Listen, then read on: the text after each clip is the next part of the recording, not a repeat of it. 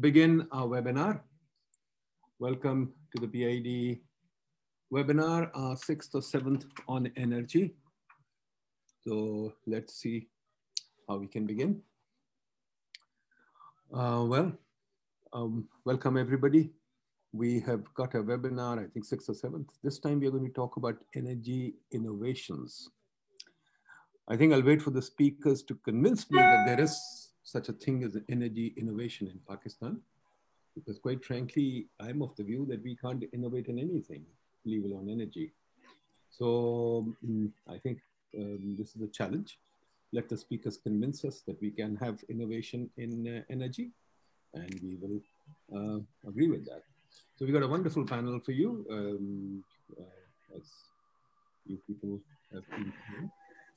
We've got um, Ms. Amrina Malik, Renewable Energy Consultant, World Bank.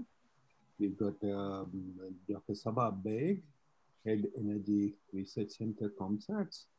We've got Amjad Awan, former CEO of AEDB. And then we've got um, um, Rafiq, Senior Chief Officer of NEPRA, and Ahmed Durrani, uh, President of V Energy, a former um, World Bank, and Shahid Sattar, uh, ED Aptma, a former member energy and a well-known energy export, expert. You met these people before. Uh, let me also say that this webinar is in conjunction with NEPRA. We thank NEPRA for partnering with us. NEPRA is always a good partner. They always allow for open discussion, which is a very good thing for a regulator to do. So my salute to NEPRA. we need more people to do this. Sir, sir, you really need to talk a bit louder because I mean your voice is uh, audible but not really audible, meaning the really audible. Okay. Volume. Okay. Okay. Let me see if I can do anything about it. Let me see. Just give me one second. Let me quickly see if there's something I can do this end. Oh, no wonder. Is this better? Hello, is this better? Much better. Much better? Good. I think there was something wrong in the controls. Okay. Anyways, folks, so there we are. We will, inshallah, have a good webinar. Let's see if these people tell us about energy innovations.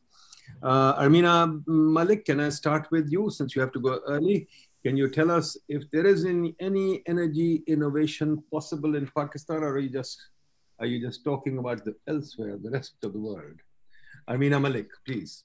Assalamualaikum, uh, Nadeem Saab and uh, the rest of the participants. And thank you, Nadeem Saab, for the opportunity to speak again um, mm-hmm. uh, during these energy webinars. Mm-hmm. Um, innovation is possible uh, because energy innovation is a te technology application. Um, the state of the art globally is such that uh, there has been significant innovation along the value chain of uh, the power sector.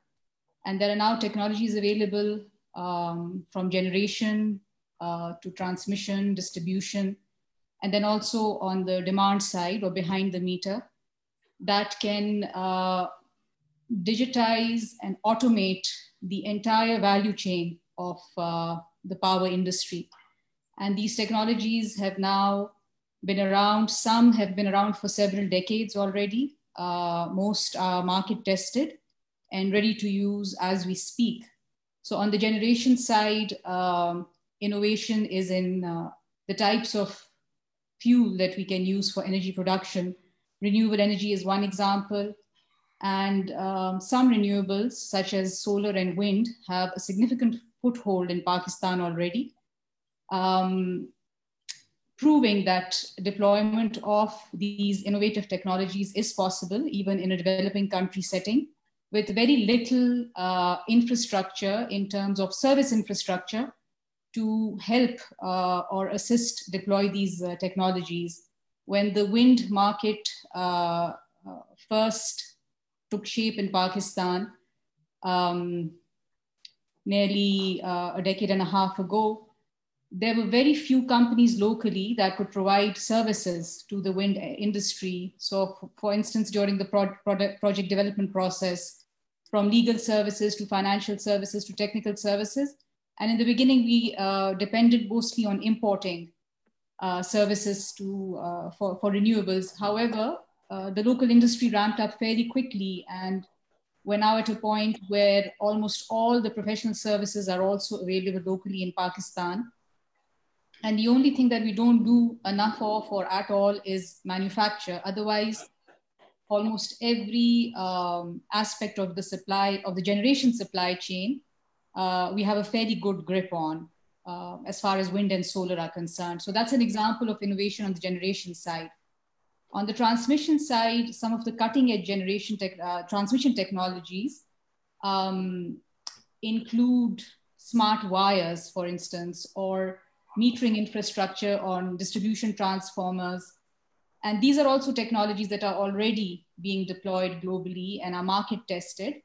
Uh, but it is a matter of resources rather than uh, anything else. Pakistan easily, the transmission grid in Pakistan could easily uh, adopt some of these technologies and could benefit from them. However, uh, there is the issue of uh, the cost of uh, this particular kind of upgrade for the transmission network. On the distribution side, again, AMR and AMI is an established technology now um, that can find application in Pakistan as well. But then again, cost is a factor to consider. And then uh, there are behind the meter technologies as well, for instance, the Internet of Things uh, or uh, the digitization of appliances, etc., that would enable demand response um, industries. So these are all examples of technologies that exist and can be deployed in Pakistan. However, as with all things uh, that require an upfront, an upfront capital expenditure, um, cost is a factor that I believe keeps uh, the, the companies uh, that are in the, in the sector from adopting these technologies.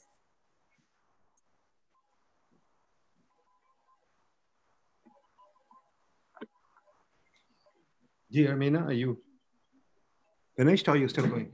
No, that's my two bits. okay, great, wonderful. Thank you, Armina. That is wonderful. So there is possibility of energy innovation basically which is copying the rest of the world. Okay, fair enough. I'll accept that, but we'll go in a little further into that. So shall I bring in Mr. Uh, Amir Durrani here? Amir, go ahead.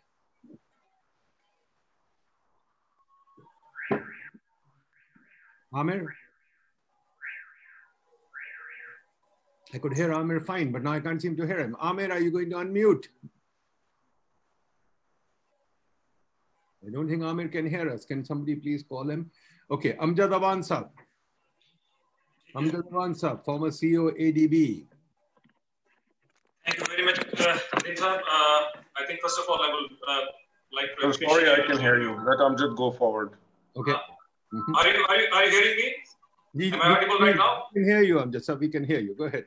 Thank you. Uh, Dr. Dean Saab, uh, uh, first of all, I will be uh, thankful and have for bringing me this opportunity to speak on this uh, very subject. And I appreciate uh, PIDE and uh, NEPRA for arranging this kind of seminar because normally or conventionally, we talk about the supply and demand of energy, project management, financial issues, but we rarely touch upon this critical uh, aspect of technology and innovation. And I believe this has a colossal impact on every aspect of energy trajectory in uh, our country, be it business, be it our cost reduction issues, be it, the negative and positive externalities, and even the policies. Uh, and I believe that uh, while we talk about innovation, it doesn't mean only the technological innovation, but it uh, has a broad range of things. For example, the new and innovative business models, uh, new kind of grid infrastructure, new kind of technologies, innovative kind of pitching your incentives for the investors and how you are viewing the energy market in your country.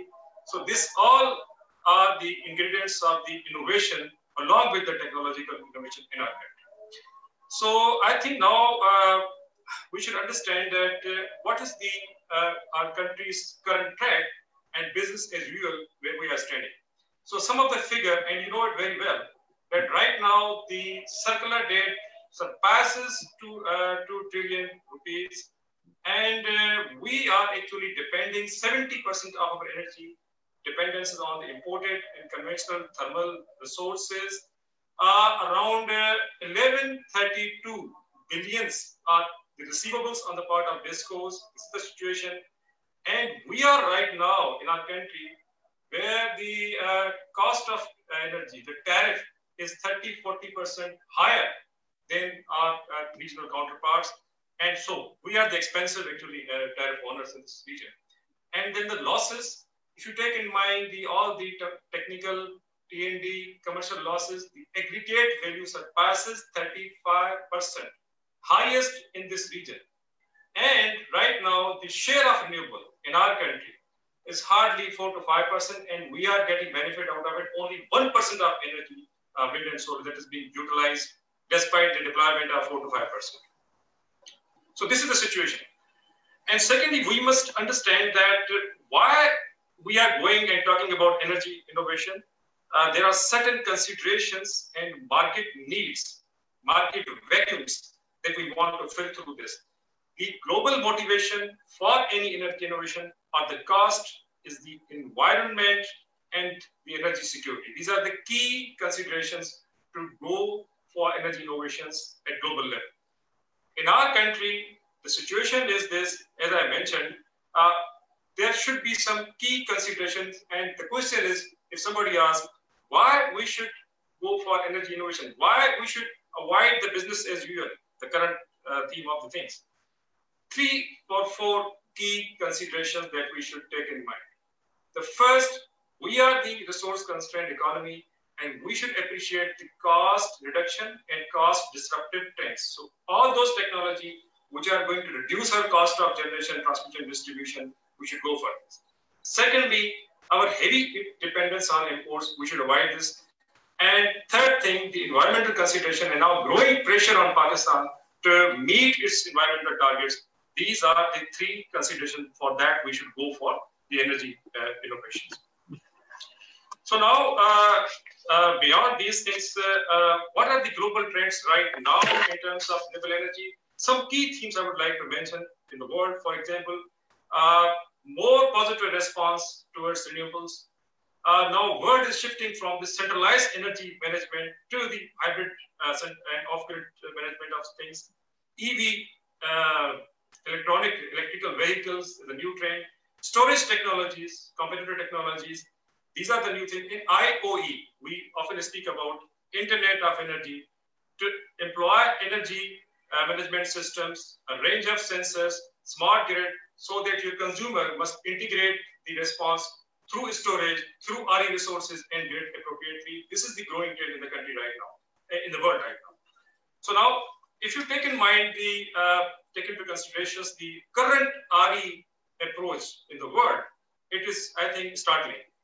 Uh, more than $2.7 trillion have been invested since 2010 to 2020 in renewable energy, excluding hydro, only in the geothermal, uh, wind, and solar, these kind of technologies. And uh, the year 90, uh, 2019, previous year, more than 184 gigawatt of wind and solar were deployed uh, in the world. 118 gigawatt was solar, and wind trailed with the 61 gigawatt. And uh, offshore wind, as most people talk about, last year, $29.9 billion were invested in the offshore. And not talking about the developed country, but the uh, developing economies are more rigorously following this track with 152 trillion dollars invested uh, 2019, whereas the developed world only invested 130, uh, 130 billion. So the growing economies are going more towards renewable energy right now. In the cost reduction, 70, uh, more than 83% of cost reduction in solar has been witnessed since last uh, one decade, and uh, 51 to 49, 51% in terms of offshore and uh, onshore wind. And uh, more than 78% of the new energy was installed through wind and solar in the world last year. So these are the global trends. In Pakistan, uh, we are still staggering around 4 to 5% of renewable energy in our national grid. Uh, whereas uh, I think it's much required. We are only utilizing 1% share uh, of the renewable energy in our grid connected systems. So this is the situation. And one thing I would like to add further, uh, many people blame the policies, uh, that policies are not appropriate in the country. But here the problem is manifold. The state ownership should be there. I, I don't think the proper state ownership is there to go for energy innovations. Secondly, uh, institutions are performances in front of us. Nobody is taking these changes along. Uh, and further to this, the institutional accountability, that's lacking. So all these factors right now are missing, which are stopping us from entering into more innovative trends and innovative processes. Uh, so now, finally, uh, what should Pakistan do? I mean, the most immediately, we should follow the global trends of decarbonizing the economy. Because if we approach towards decarbonized economy, these are the cheapest resources available at our end. And these are the indigenously available resources at our end. So at the same time, we are achieving triple impact of indigenizing the economy, lowering the cost of generation, and a decentralized approach. This all is combined through renewable energy right now. And further to this, uh, its impact will be lowering the dependence on our import, and definitely we will be uh, moving more rigorously into the regime of energy independence and energy security. Thank you very much. Amjad Saab, thank you very much. It's, it's a wide-ranging sort of, um, uh, you made a number of very interesting points. But let me just quickly ask you before I move on to the panel. EDB has been around since Bhutto's time, if I remember right. Yes, you're right. So if we did a sort of evaluation of ADB, yeah. what would you say? What has it contributed since Bhutto's time? Thank you very much, uh, Pradeep sir. You asked a very pertinent question, and let me tell you, ADB is functional since 2003, and almost uh, 17 years. I joined. I, I, I the ADB was there in Bhutto's time. I no, no, no. no, no, no. no, no, no, no, no, no. It was in 2003. It was formed, and in 2006 was the first year when we had a renewable energy policy in the country. Okay. And since 2003 to 2015, we had the footprint of only 264 megawatt combined solar My tenure was actually 2015 to 2019. And during this phase, uh, more than 1900 megawatt was deployed. We crossed one gigawatt of deployed connected uh, wind energy and solar, and we touched upon also the uh, bagasse sector and more than uh, 250 megawatt of install. So uh, within that frame of four years, more than 85% of presently deployed energy was actually met. So now onwards, uh, there are some issues. Uh, I don't know, but during my period, we achieved these kinds of uh, achievements. Mm-hmm. The key problem in Pakistan is this. We are failing in terms of integrating the renewables with the rest of base load conventional technologies because of the fluctuating and intermittent trends of the renewable uh, resource potential. Second important thing I would like to highlight, highlight in this forum is the mindset and inertia which is not allowing these technologies to enter into. Mm-hmm. Uh, these, yes.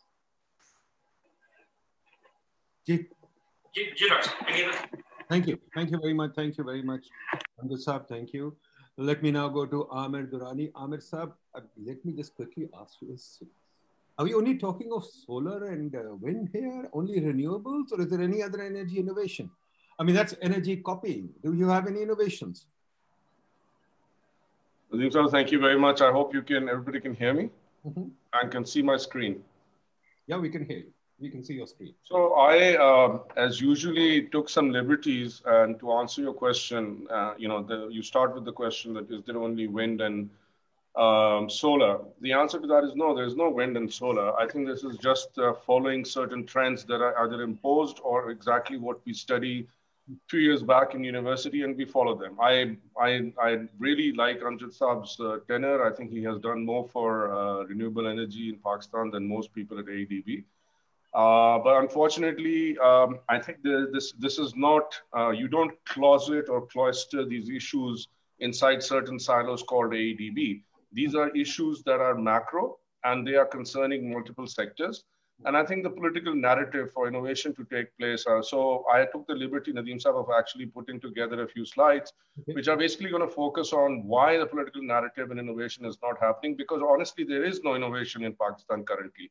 And I think Ermina uh, very uh, sort of uh, superficially mentioned these things. I think she needs to give us an idea of why this is not. It's not because there is a, a, a cost issue. I think we let's talk about it. So I think let's try, try and talk about power beyond politics in Pakistan, the issues and some thoughts on that. And I think for that, first I need to, uh, you know, sort of remind, remind all of us, you guys know this, the people like Amjad and Shahid Sattar and everybody, but for the other audience listening, uh, relatively, what's the energy demand uh, trend happening? What's happening with energy as we go forward? So we need, we, we, we must say that no matter what you pick up in terms of IEA or McKinsey or whatever, there are peaking energy demands, but um, so in other words, coal, power, and fuels and fossil fuels, they have different peaks, some at 2040, some at 2030, if you believe some of the data. But mostly these are going to uh, taper off. But however, power demand stays and the growth of it stays stable. There are multiple reasons for that, which I think all of can, but you know, really one of them is rise in renewables. As the primary source of power, almost 50% of power predicted in the future is from renewables. And this is not just including hydro. These are mostly predictions are based on what we call new renewables, although hydro is also renewable. Uh, we're also looking at efficiency gains. We're also looking at, you know, falling demand, especially coal demand alone uh, is predicted to fall by 40% overall. That changes the sort of the, map of the sector. Um, I think the other important thing is the steady growth in the power sector demand globally will stay because of switching to electrons uh, peripheral impacts are transport, buildings, and obviously industries and services. Um, I think from a, important point to say is that the question I have for everybody, and I think you and I can't answer that actually, and I wanted this forum to discuss. Having said that, globally, government stays a major player in energy investments, and I think that uh, is something that we need to be thinking about when we also talk about government's role in the power sector in Pakistan. I think the other important thing as we go ahead is to just not forget that we all have, the whole world has commitments through the SDG 7. And I just wanted to remind people what these were because it talks of access, it increased the share of renewables and double the rate of improvement in energy efficiency. And I find these goals extremely lacking, and I'll explain why in the next slide. Because you know the emerging shape of power sector, if you if you really start thinking about it, uh, is it will be impacted by what we call access, availability, and acceptability. And I think that uh, the SDGs only take care of a certain part of it. Because when we talk of access, we're really talking about affordability and sustainability. Uh, are you able to sustain an affordable rate? Availability is really all around quality and reliability, and acceptability is uh, will the political consensus accept these changes? So it's not the user accepting, but it's it's really certain changes that people have to accept that no, we will not do coal again. Uh, yes, it matters. Non-commercial use of energy, you know, a percentage of energy used through wood and fossil fuels uh, has to go down. But at the end, what this really means uh, is uh, societal attitudes and mean preferences, whether by value or volume, and really the meaning of growth. If you look at some of the really amazing stuff coming out of some of the, the Boston Triangle and also from Germany is people are starting to question the need for growth and therefore the need of the type and continuity of energy and power, especially that we need to know. And last but not least, everyone is now talking about macro policies. So you don't go head on just because you're ADB and say, let's have electric vehicles all along. And you convince and you screw the, every other sector. I can give you some examples and questions and answers. Don't want to waste time. I mean, the great example in Pakistan right now on the inability of thought at the macro level is the, the Sahiwal coal fire plant and the impact on Pakistan railways and vice versa, and coal-fired power plants impact environmentally and on the power sector debt. I hope somebody writes that down, but let's talk about it. But I think global, the thing which gets us to Pakistan is that even now, despite all the numbers that were given by uh, the, the ex-ADB CEO, global non-commercial energy use is not sustainable. 14% of total final energy is coming from what we call fuel wood, crop waste, animal, and animal dung. Now, let me give you a comparison. This is 12% of the global primary energy supply, but more importantly, it is twice the total, total hydropower energy supply in the world and six times that supplied by new renewables. Now, this is, a, this is something to wrap one's mind around because I think this really holds the key to environment, health, and human growth, whether we look at mines or means, which then brings us to Pakistan. So my last few slides are essentially, after having set the global context, I'm going to talk about non-commercial energy in Pakistan. And this is what I call the MEMS. Some of you are already bored with this term, which we coined about three years ago, but this is called the missing energy millions. So we all know why the SDG was set up, 1 billion globally, 80 to 100 million in Pakistan, almost a tenth of these missing energy millions are actually in Pakistan.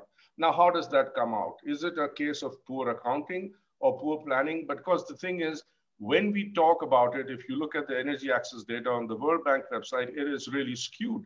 And we have been questioning why it says Pakistan has 95, because basically the way they categorize energy access, power access is wherever a line is passing and they count all the households underneath. So the actual reality, and this is also coming from World Bank ESMAP data, so there's a contradiction in how the bank looks at things in particular uh, context. 70 million Pakistanis not on the grid. 75 million urban and rural grid connected face daily 12 hour rotational blackouts. So in other words, 140 million of the 220 are directly and indirectly impacted or do not have the access. Now, I do agree that yes, a lot of the MEMS market is primarily rural or peri-urban with very little semi-urban footprint, right? And uh, actually, when you look at, and the reason, one thing to note here is that when we talk of innovation and, and delivering and access and availability, uh, the whole idea is that even CPEC, the so-called CPEC, really talks nothing about the 70 million energy impoverished. So what are we looking at here? We are looking at innovations required for about, you know, at current energy use per capita, we are looking at an 11, 12,000 megawatt market. But at global energy use uh, standards, we're looking at a 100,000 megawatt market and it's growing, right? So we are, we've talked about this. Uh, I think that none of what our current policies take, the Matiari policy, take the, you know, the whole access issues and how the government looks at it, totally ignores those who don't have access. So what, what do we do? So I think that globally, one of the things that is coming out uh, is that decentralization of power with community approaches is really supported by government is the way the world is handling this problem.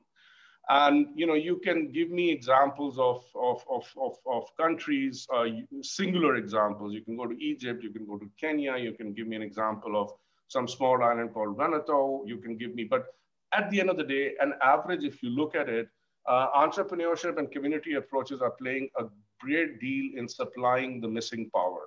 Now, Pakistan, uh, the innovation that's needed here is it needs a similar vision with solving the problem, uh, with while solving. So in other words, the problem is when we start thinking of innovation in power, we couple power sector debt and our thoughts. So it gets clouded.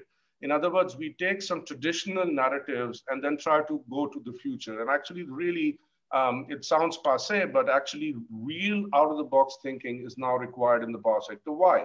I'll give you one example. Um, you know, the, a lot of the people in Pakistan think that the reason we have this lack of access is because the poor can't afford. And I've been harping on this that you read any study, you can do it at a micro level at a village, which we have done for, uh, let's say, Thatta and Sindh, or you can do it at a national level, which was done by ESMAP in 2014. Uh, you know, roughly two to three billion dollars are just being spent on candles and kerosene by the poor. So this whole question of affordability should be thrown out, and this is where the innovation should start. Um, another important point, I think, and you know, these slides will be available for everybody to just to keep this within seven to 10 minutes. I think the point I want to show you is the next slide. Current approaches even towards the poor are unviable. This is a small uh, sort of analysis we did of the current solar home solution being provided by the you know who through the Pakistan microfinance institutions um, and supported by Telenor, supported by uh, you know you know everybody, etc. Right? So these solar home solutions, if you look at the, what they cost the poor, are actually four times the average tariff on the grid. Um, this was last year, so it was 48 PKR per per unit. And you know, this really does shock you that you know while you are unable to not just give access, what the way you are approaching access is is actually un, un, un, it's not thought about properly. Um, so the main problem with electricity, and I, I really thought I would put something, but this is really the statement I want everyone to absorb. The main problem with electricity vision is that we are looking at it from the point of view of supply and must supply, with ideas emanating from a state of practice rather than collectively envisioned state of future, collaborating with priorities of what we think. So Pakistan technically is unable to visualize its power future independent of the narratives which are either sent by some donors or by some individuals. And I think that is cracking up Pakistan. So what the three slides on what to do next. First and foremost, we must develop a macro visualization on future of Pakistan, keeping the politics at bay. And what do I mean by keeping? First, understand the macro picture. Look at what is going to be the future in the next, let's say, don't go to 50 years. Who knows what's going to take 10, 15, 30 year horizons and look at transport, buildings, industry services alongside energy. And simply do uh, what we call a back of the envelope model. Please decide on a single point source at your house or the industry. Forget this shit about telling, uh, sorry for using that, I take that back. Um, forget about, you know, I'll send gas to you, I'll send electricity to you, I'll send water to you, I'll send blah, blah, blah to you. I'll, and yes, I'll also provide 10 types of fuel for your car. That's, you know, this is not the way the world is thinking. Why are we still beholden to this thought? And I think somebody needs to look at this in the context of a sunk cost analysis. In other words, what if we just abandon this and go forward? Because at 2 trillion, uh, the current power sector debt of, uh, of, of uh, Eskom, South, uh, South Africa, is about five times that. And this is the kind of thought and thinking that some of the energy leaders there are talking about. Just, just think all this, right? And nobody has actually done that calculation that what if we sync all this and start anew? Don't be waylaid by detailed modeling. So every time, you know, this happened in the 90s, I think Shahid Sattar will tell you it happened while he was there or he, he inherited some system. Uh, all this detailed macro modeling is a piece of crap. I think we need back of the envelope thinking on collectively. On the power generation fuel mix, let national priorities lead. There are many, many people outside the UN and the Bretton Woods system who still believe that nuclear energy cannot and should not have been abandoned for the density of energy provision that it does. So in other words, we have not yet brought real technology uh, to play there, right? Um, let communities handle power. So in other words, you know, the other thing is the central grid um, is what it is, right? It has brought us many good things, many quality improvements in the 20th century. It needs to be rethought. You cannot have uh, you know, the same, or you need to abandon some of the grid. You need to start thinking of localized grids because without that, even the concept of alternate or renewable, the new renewables is not possible. And, you know, let communities handle power locally. They are very good at doing it. And I think this whole decentralization has to go further this, this NEPRA, all this, all these institutions need to be closed. I mean, fundamentally shut. Um, and second last, we need to reshape the political narrative around power, you know, while cutting this IPP nuptial cord. You know, we are so, we, who do we go to ask for our power consultations? We go to the very people who are the cause of it, right? Is this not incest? Is this not conflict? I don't think any proper thinking process would allow this kind of thought prevailing. And, you know, so that so number one is rethink and renegotiate all IPPs, afford sunk costs and cut this cord forever because we cannot have a future uh, at the kind of ROEs and must buy kind of power agreements. And you know, if they hang with us for 20 years, Pakistan will be sunk. Let's not do that.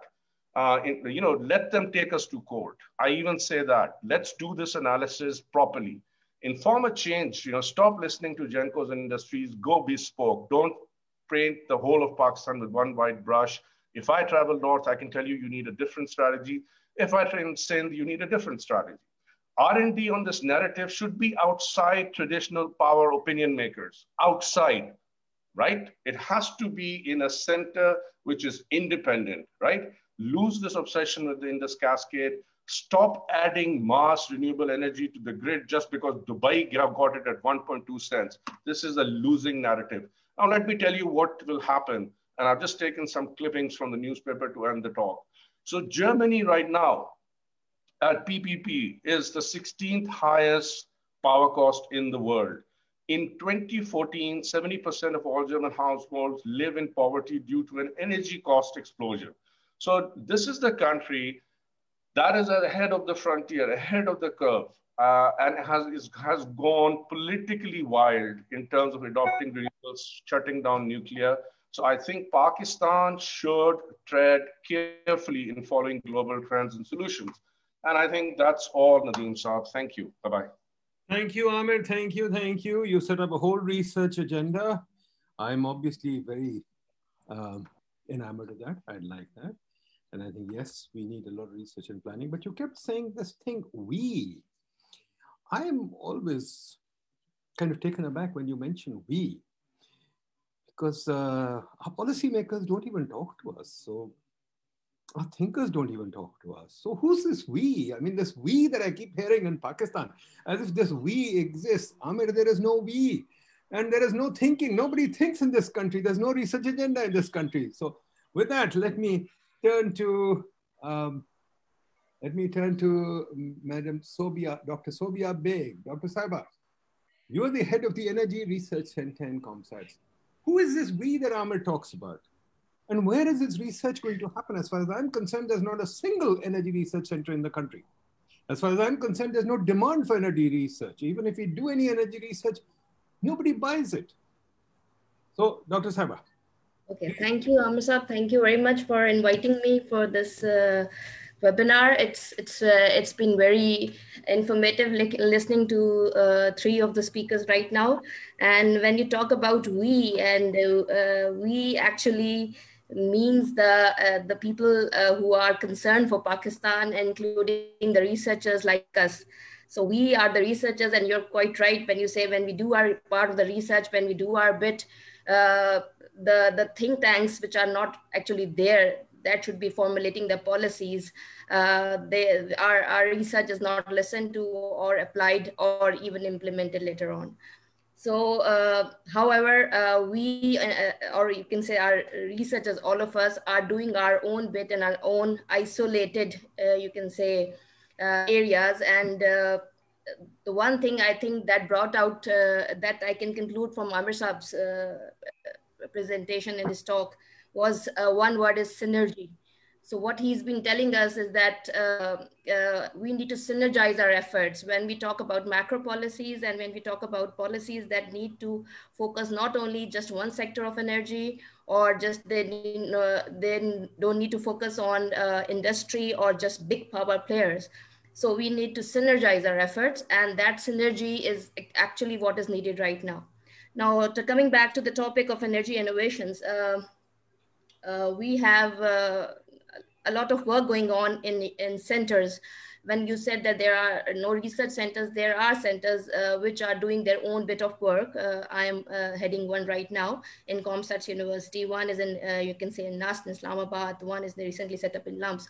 So academia on its, in its part is trying to play its role. However, what we need is synergy with the industry and synergy with the government that can listen to uh, what we have, we are trying to put together.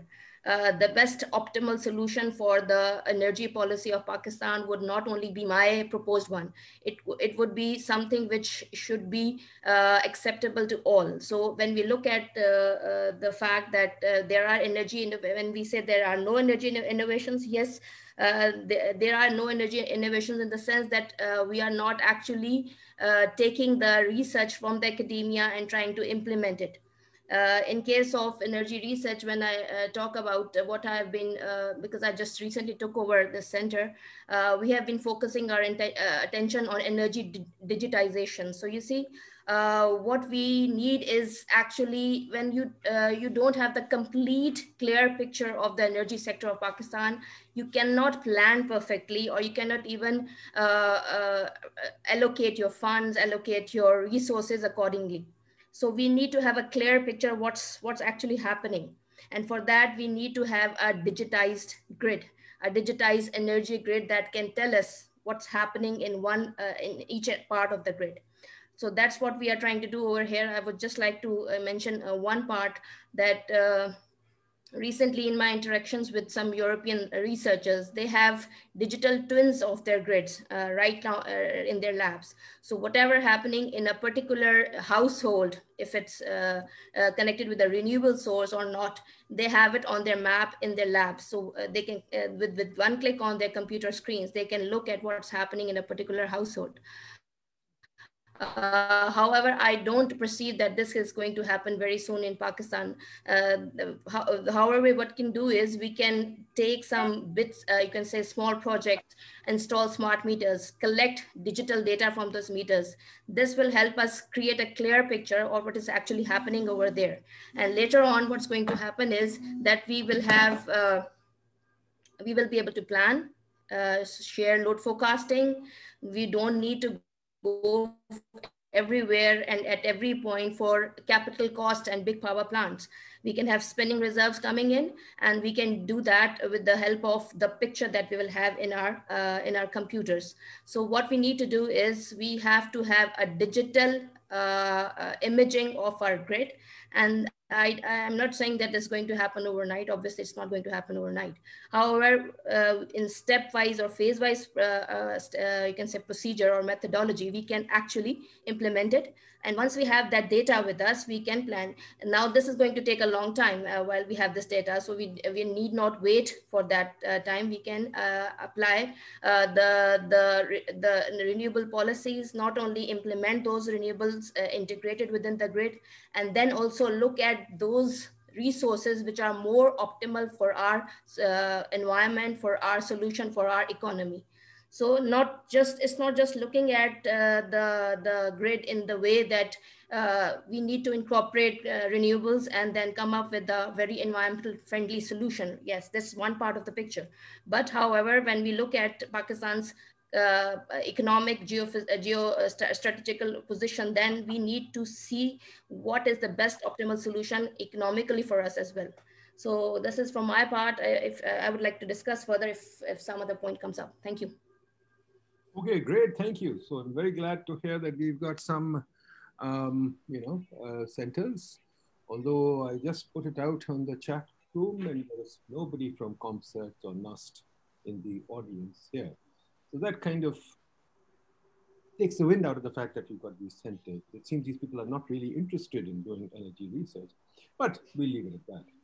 Let's go on to Mehroz Rafiq Saab. Mehroz Saab, um, you are chairman of the associated with NEPRA.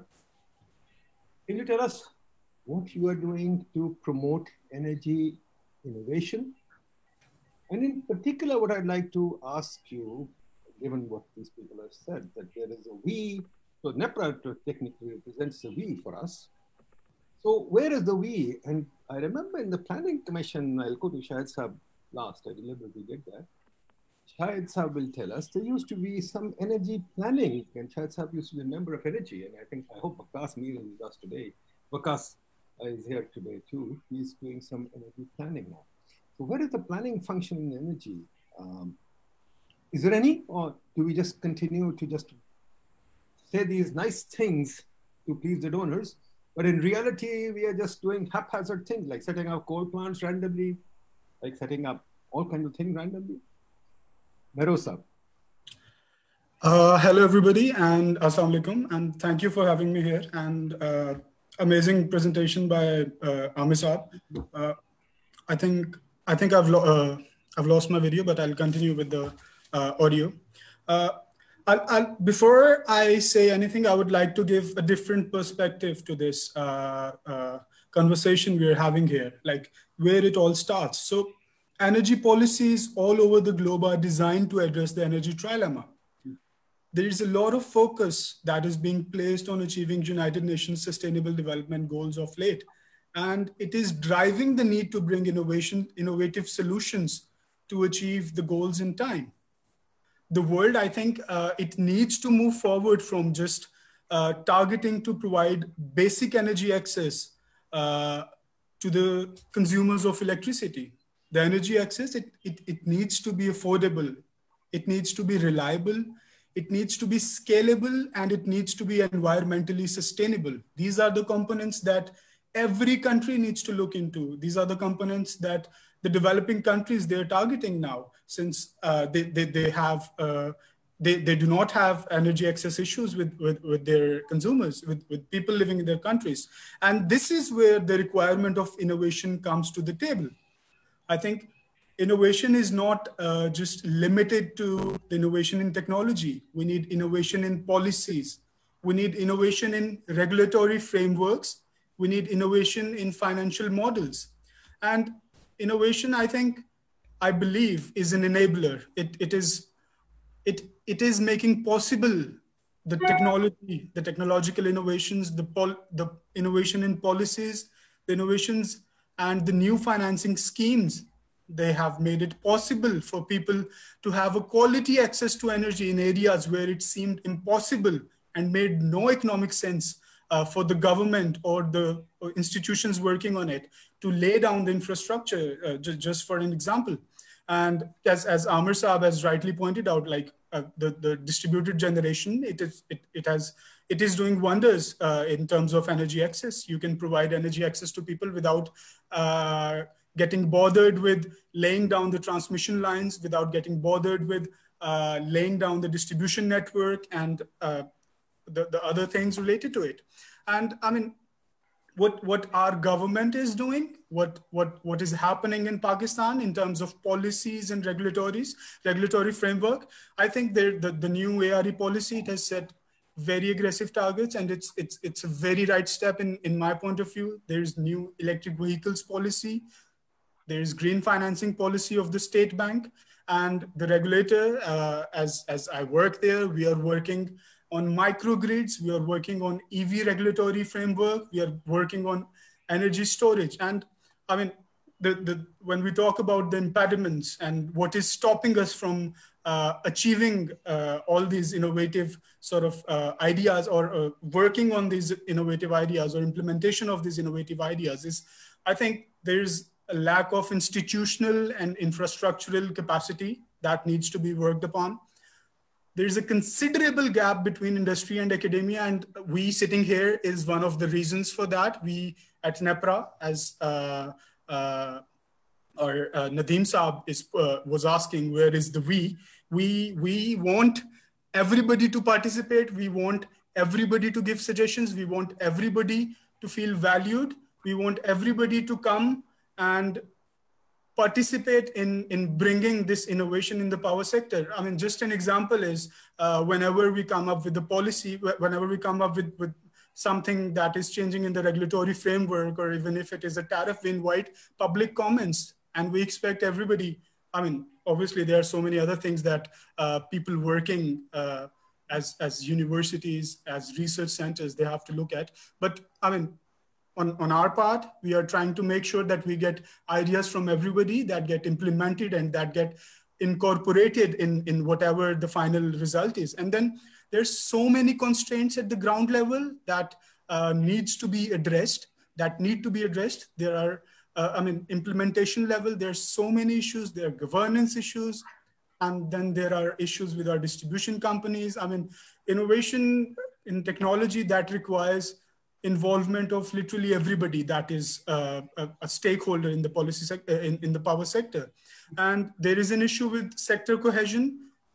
The government organizations, for example, tasked with different assignments and different uh, sectors of the power sector, they're driving the power sector in, in, in different directions. I mean, even if the direction is same, there is an issue with the pace, and that is causing uh, a, a, huge hindrance in, in the implementation of these things. And uh, as far as the, the, the, the research and R&D is concerned, uh, I think I think we we are way back as compared to the rest of the world. And uh, I mean, I can I can give the regulators' point of view on it. We are uh, trying to we are we are still in process and we are working on this very soon, inshallah we'll be inviting the heads of the universities to come and sit with us, to come and create a forum that, uh, that can help the regulator, that can help the power sector in, in moving forward with uh, the, the innovative ideas and to bring about a change uh, in, in the power sector, the right thing, the, the right change that all of us are waiting for. thank you. That's I think that's that's all from me. Thank you, Mehroz Sab. Thank you. Wonderful. Shahid Sab, now I'll come to you. Please sum up for me a few things that come to my mind. First of all, this question of we. I think, quite frankly, there is no we in Pakistan. We are all individuals. Universities don't talk to each other. The planning commission divisions don't talk to each other. The planning commission doesn't talk to the Ministry of Finance. The Ministry of Finance doesn't talk to the AD. Well, they control everybody. So, I mean, quite frankly, who is this we, first of all? Secondly, you and I both know that the cabinet or any nowhere in the government is there any demand for research. Yes, they take a PowerPoint slide and it's government by PowerPoint, and after that they forget it. Secondly, Shahid but I'd, I'd also like to ask you a couple of questions. When I hear this thing about access that Amir mentioned, I'm sorry, Amir, I get very nervous. What does access mean? Does, uh, does electricity or anything for that matter, is it a right? Is it a universal right? Does everybody, even if I live in the outer boonies and I'm enjoying myself, I must get cheap electricity? Or is it only a right for certain dense areas? And quite frankly, Shahid nobody's talking about demand innovation. I think the innovation on the demand side too. Everybody talks about supply innovation. What about demand innovation? And then it comes to another question that you and I have often talked about, but right now uh, winter is coming and we'll be wasting gas like there's no tomorrow. We'll be, you know, these heaters that when I go to people's rooms, overheated rooms, heaters blasting away, burning raw gas, I kind of balk and I said, this is ridiculous. How can you do this? Then coming to, there's another issue that kind of bothers me. This EV policy, I hope we don't have an EV policy. Please, kill the EV policy. Last time, we, not last time, we've had a few car policies and all the car policies have done is created an energy drain. I mean, our, I think fuel standards and fuel usage is the worst in the world. And our car policy has not helped energy demand at all. So I suspect when we have an EV policy, we'll again subsidize some domestic producer. Let me put it a little provocatively, Shahid Sab. Is there an EV policy without Tesla? EV policy should be only one thing, get Tesla to come. Otherwise, there is no EV policy because even Honda, Ford, nobody can compete with Tesla. Tesla is a market leader and Tesla is the only one that has efficient electrical energy. Secondly, um, for God's sakes, there's another problem. EV also, there are studies to show is not necessarily the biggest energy saver because you do still need to produce energy. So there's a lot of stuff here that I, I want you to unpack. Please, Shahid Saab. Thank you, Dr. Saab. Uh, first of all, I'd like to say that Mr. Amir Zafar Durrani's presentation opened my mind at least. Mm-hmm. Uh, this country cannot move forward unless we cut the, the cords the, that are connect us with the old system that is prevalent in Pakistan. Uh, that system will bring us down if we do not do that. And it will bring us down in you know, two, three, four years, uh, not any more than that. Uh, because there is no way that this country's economy can keep pace with the uh, already existing contracts that we have entered into for 30 years additional 30 years from today. Uh, when we look at what NEPRA is doing and what the ministry is doing, um, they're talking of uh, not even allowing the first step in the opening of markets, which is business to business deals. Um, without business to business deals, um, and this is uh, not even distribution level, this is just at the one megawatt minimum level where uh, uh, the, the first step towards market establishment of markets takes place. Um, so there is going to be no market in Pakistan. Let's be clear about that. And uh, secondly, let, let me go back to uh, your question about uh, there being uh, sharing of information or uh, collective thinking on any policy matter, especially energy. Uh, first of all, the uh, there was a, a, strong attempt when I was in the Planning Commission to have the integrated energy model up and running. Uh, I was not for it, and I was the one who shut it down at that time, with your permission, of course, um, because uh, the central energy management or planning uh, system, as we call it, died back in the 40s and 50s. Uh, we don't have uh, that sort of a control in the economy or um, that sort of leeway uh, that you can uh, plan or do anything in uh, uh, that is integrated. The ministries especially and the companies, they are loath to share any data. And as far as the universities go and these innovation centers go and so forth, uh, I, I, work for industry, and I can assure you, nobody from any university or any um, of these centers has ever approached us uh, for any sort of collaboration or any sort of work on any uh, innovation in energy. So, uh, uh and these things do not happen in isolation. Uh, the uh, universities and the uh, uh, people who are supposed to think and innovate have to work with industry in order to come up with new solutions that are acceptable to all. When there is no contact between the two, how can there be any progress on that front? Um, the and uh, going forward, I had put together a few slides. They're redundant in the light of what Amir Durrani has said, but I'd still like to go through them. Uh, the next uh, slide, please. There are, there, this presentation covers some uh, key energy challenges. Next slide. Right. Uh, we need energy in the world and in Pakistan that's abundant, that's affordable, and that's clean. I mean, these are uh, very, um, uh, how should I say, uh, mama papa sort of uh, uh, goals, but this is what, what it boils down to. Next, please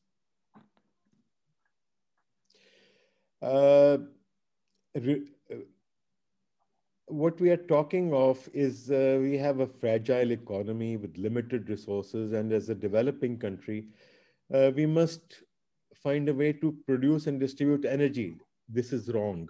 I don't think uh, distributed uh, distribution of energy is any more uh, required. I think the world is changing, and the world is moving towards a solution or solutions which are uh, off-grid and localized. Uh, next, please. Uh, as I said, uh, we are mostly going to off-grid uh, energy solutions, solar power being just one of them. Uh, there are many others. Uh, and next, please. well, in Pakistan, we have uh, a highly inefficient use of resources. Uh, we uh, use a lot more energy to convert one unit of energy into a unit of GDP. Uh, we, our cost of power production is much higher than other regional countries. Uh, we have imbalances between the policies of not only gas and power, but petroleum and other products. We have um, a, a, very bad usage of gas, uh, which uh, is only available to say about 25, 26% of the population. And uh, most of the population uses the gas most inefficiently, as I'll show you next. Next, please. Uh, as I said, uh, uh, only 25, 26% of the population have access to pipeline gas. And high energy consuming products in the market uh, are uh, the main ones are tube wells and all types of uh, motors and pumps. Uh, and then we have water geysers and gas stoves and heaters, which operate you know, at between 8% and 22% efficiency when the rest of the world does not allow or does not uh, uh have products on the market which are less than 40, 50% efficient in conversion. Uh, similarly, uh, we still have metallic fans, whereas uh, if you build the same fans with uh, uh plastics, uh, they're, uh, they're, they're 40% more energy efficient. Next, please.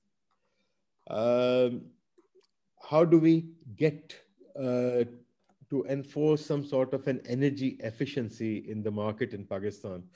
Uh, that the only way that I can think of is apart from raising prices to a level which makes it impossible for people to buy more uh, and burn it um, or use it inefficiently, uh, is that we control the products that are for sale in the market. Uh, like, for example, the old types of air conditioners, which are not inverter made, inverter uh, type technologies, we should not allow them to be sold anymore. Uh, similarly, uh, we uh, the gas water heaters that we have, we should just ban all geysers and go to uh, the, the geysers that are on tap or which turn on when you turn on the tap and turn off when you don't. Uh, uh, you'd be surprised at the quantum of saving involved in that. Uh, the last estimate that I uh, that was undertaken by SUI Southern and SUI Northern back in 2014 was they could save four to 500 mmcfd just in the water heating load, uh, which is basically half the LNG that is imported into Pakistan at currently. Uh, next, please. Uh, again, uh, going back on this, uh, if you introduce a better usage of energy in all products in Pakistan, then uh, obviously there will be more disposable income. You'll have a better standard of living. You can afford to spend on other things also, uh, which currently uh, the state is sort of contributing towards through, you know, these lifeline energies, subsidies, and so forth. but at the same time, even the higher end energy users in Pakistan uh, they are consuming all these uh, energy sources most inefficiently. Um, the next, please. Um, again, we uh, need uh, improvements on the supply side, which obviously wind, solar, hydro, geothermal, uh, as well as base load. And as Amir very rightly pointed out, we have to rely on an energy dense solution, which is nuclear. For Pakistan, perhaps that is one of the solutions, uh, the least cost solution, if not uh, the most appropriate solution at present. Uh, the long-term uh, solution. Uh, uh, you, you, see, you can't have a grid that is purely supplied by uh, solar and wind. You don't have wind all the time, you don't have solar all the time, uh, and you don't have storage. Obviously, you can't have storage. And so you do need base loads and you do need some capacity that is available to offset when the other uh, renewable energies are not available. On demand side are, as Dr. Nadeem pointed out, we waste a lot of energy uh, on the in heating and in cooling because our buildings are not designed. Uh, uh, they are not double glazed. We don't have false ceilings. We don't have uh, the standardized uh, sort of building which is energy efficient. Uh, and, and again, uh, energy efficient buildings were Enercon, uh, which is now uh, converted the name to NEECA. The government has converted its name. Has had been pushing that for I think ages now. And I think there is a bill that has been passed by Parliament also that all new bills have to follow certain codes. But uh, in practice, I don't see any implementation of those building codes. Uh, next, please. Uh, again, distributed systems offer tailor-made energy supply solutions at the consumer level. Uh, and the decarbonized systems, um, which are the solar and wind and uh, also hydel uh, and nuclear to an extent. Um, the uh, uh, these are required because we cannot afford uh, the greenhouse gases which are raising the temperatures to a point where the weather is changing around the world. Next, please. Uh, we do need innovative uh, solutions uh, for energy storage and also uh, microgrids and community-based microgrids.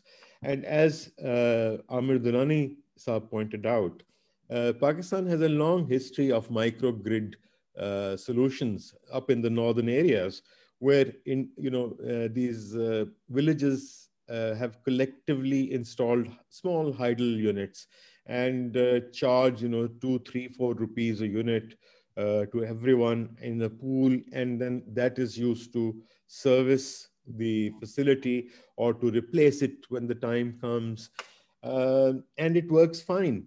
Uh, even today, if you go into Gilgit Baltistan, you'll have hundreds of such facilities, thousands in fact. And again, PEDO has done a lot of work on this also, and which is very commendable. Uh, and uh, the uh, I think that is the solution ultimately we'll all have to come down to. Because as uh, Ermina pointed out in the last seminar, that uh, the import of uh, solar equipment into Pakistan, if you just add that up over the last three, four years, it is phenomenal. And uh, the, um, if that amount of solar is installed in Pakistan, it means three, four, 5,000 megawatts has already gone um, outside the grid or uh, off grid or uh, is partially contributing uh, in the system directly to some of the consumers without them being, uh, you know, they also have a supply from the grid, but uh, since uh, the solar solutions only supply electricity for a short time, they use the solar system to reduce the average cost of uh, electricity that is available to them. Next, please. Um, again, distributed uh, smart grids uh, are the way of the future as far as I see, and these uh, will come about whether we like it or not. And the state will have to abandon the centralized system of uh, uh, the national grid and huge projects and 30-year uh, contracts and IPPs and rates of return and those are things of the past. And uh, as Amir Saab said, uh, in South Africa, the uh, circular debt is 10 times that of Pakistan. Uh, if you just go across the border to India, you can't even imagine how many more times the circular debt over there is. I think it's about 40 times the debt of Pakistan. And uh, this is something that people need to see that how are they going to address? All countries will have to face this because you have redundancy and this redundancy cannot be charged uh, to the future um, this redundancy has to be written off in some manner or the other. Next, please. Um, we, the, I've already talked about uh, these. Next, please. Um, uh, being part of the industry, let me tell you that uh, what is happening in industry at the moment is that uh, they are uh, focusing on trying to get their own energy solutions away from the grid altogether.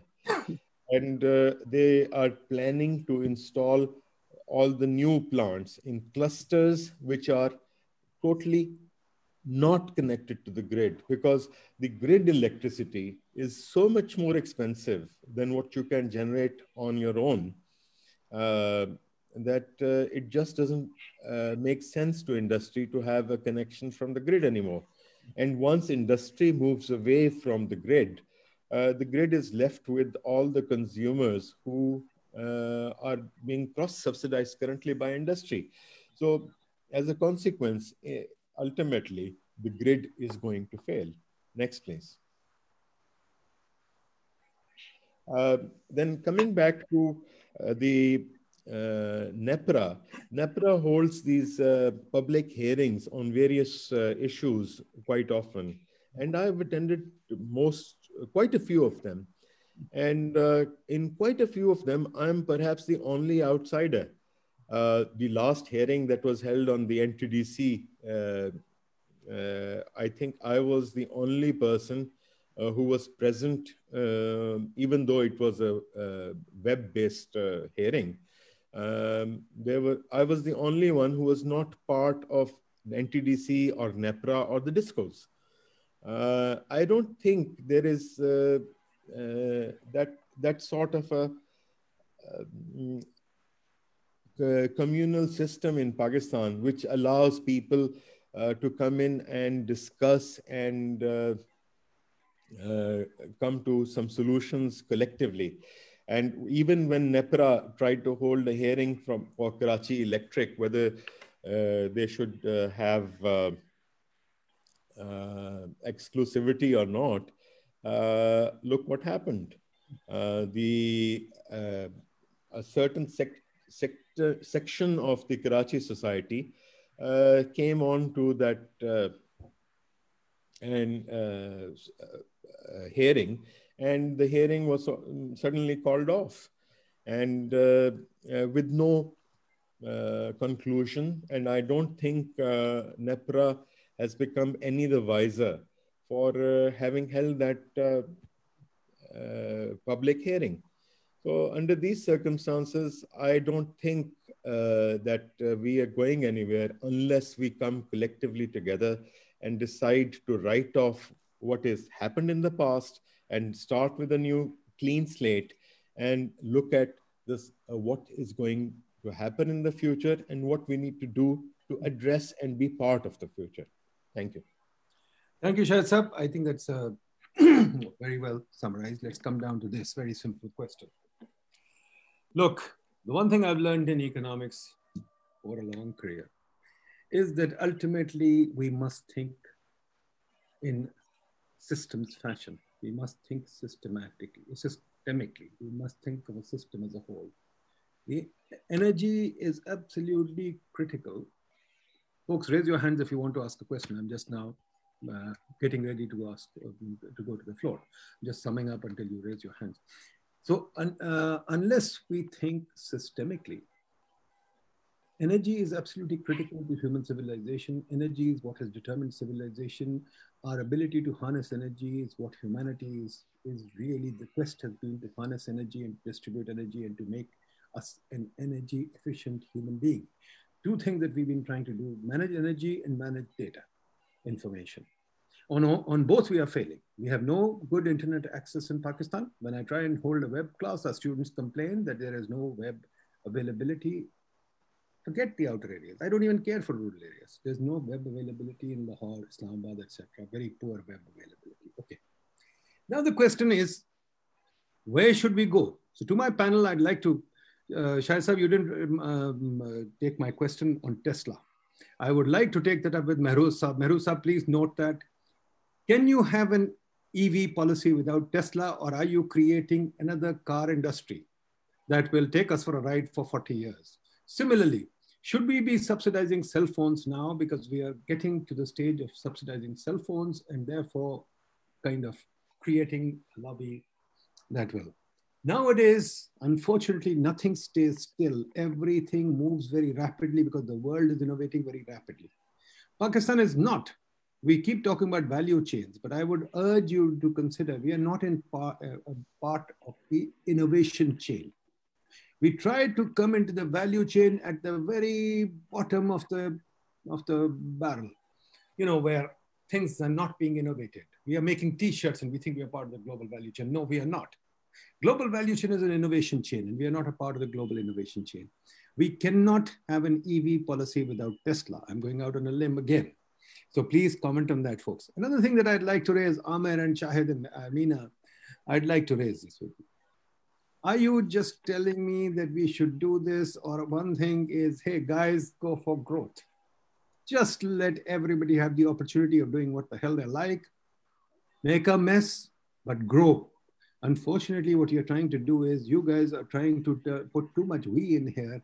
Therefore, all of us are trying to think as a we when we should be thinking in the market fashion where I'm thinking of me, you're thinking of you and I'm thinking of making my profit and you're thinking of making your profit and let the, let's get on with that bloody thing of making a profit before we think of, uh, you know, doing this we. The we thing is the government and the government, as we've seen, is totally incapable of doing this we. So I think this is something that we have to really take. The second thing, Shahid you said there's a bill on demand.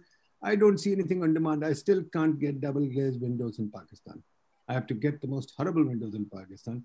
Every time I come to the US, just like I've come here today, I can see I'm sitting in a house where energy is very little used. I've noticed that the air conditioning system comes on very seldom because it is an energy efficient house. Our building standards are totally energy inefficient.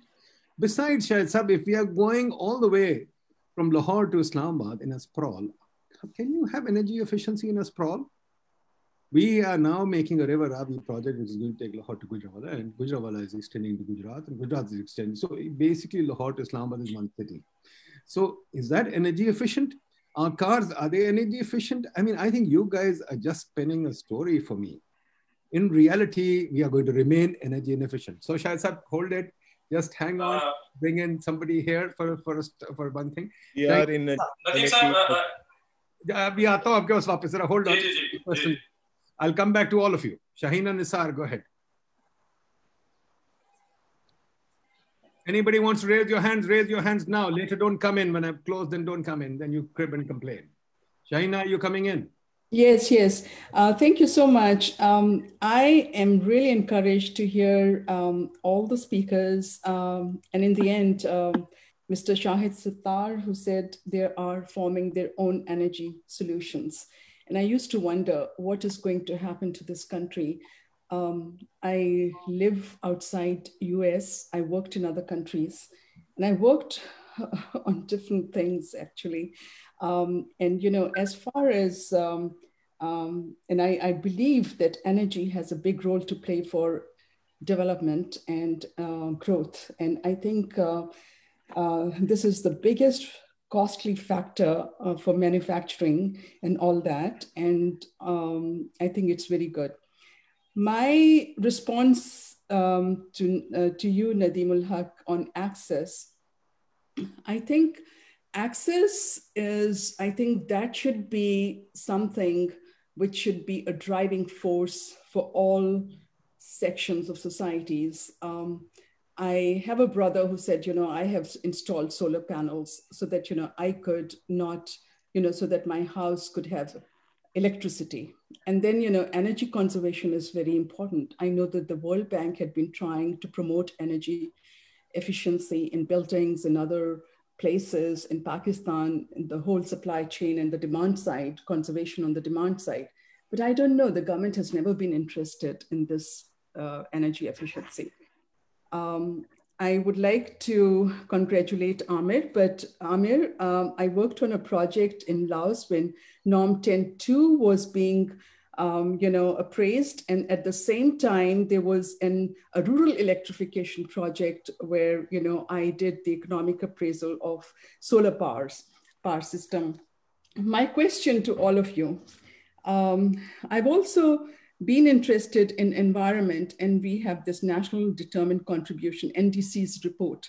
And when i read the ndc report i was really a couple of years back i was really really uh, disappointed to see that you know coal still holds a big role in the energy planning of pakistan.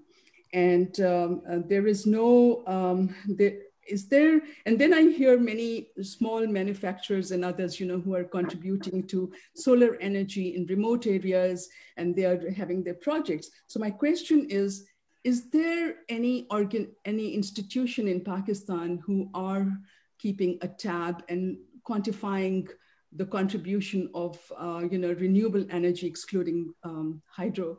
Um, how it is contributing, how it's expanding, and what role it's going to make. I think we need to look at the visionary aspects and look at the big goals and have a vision that by certain year, the country will have you know, a certain level of achievement in terms of different policies. Thank you so much. Thank you. Thank you, Shahina. Ijaz Ahmed Minhas.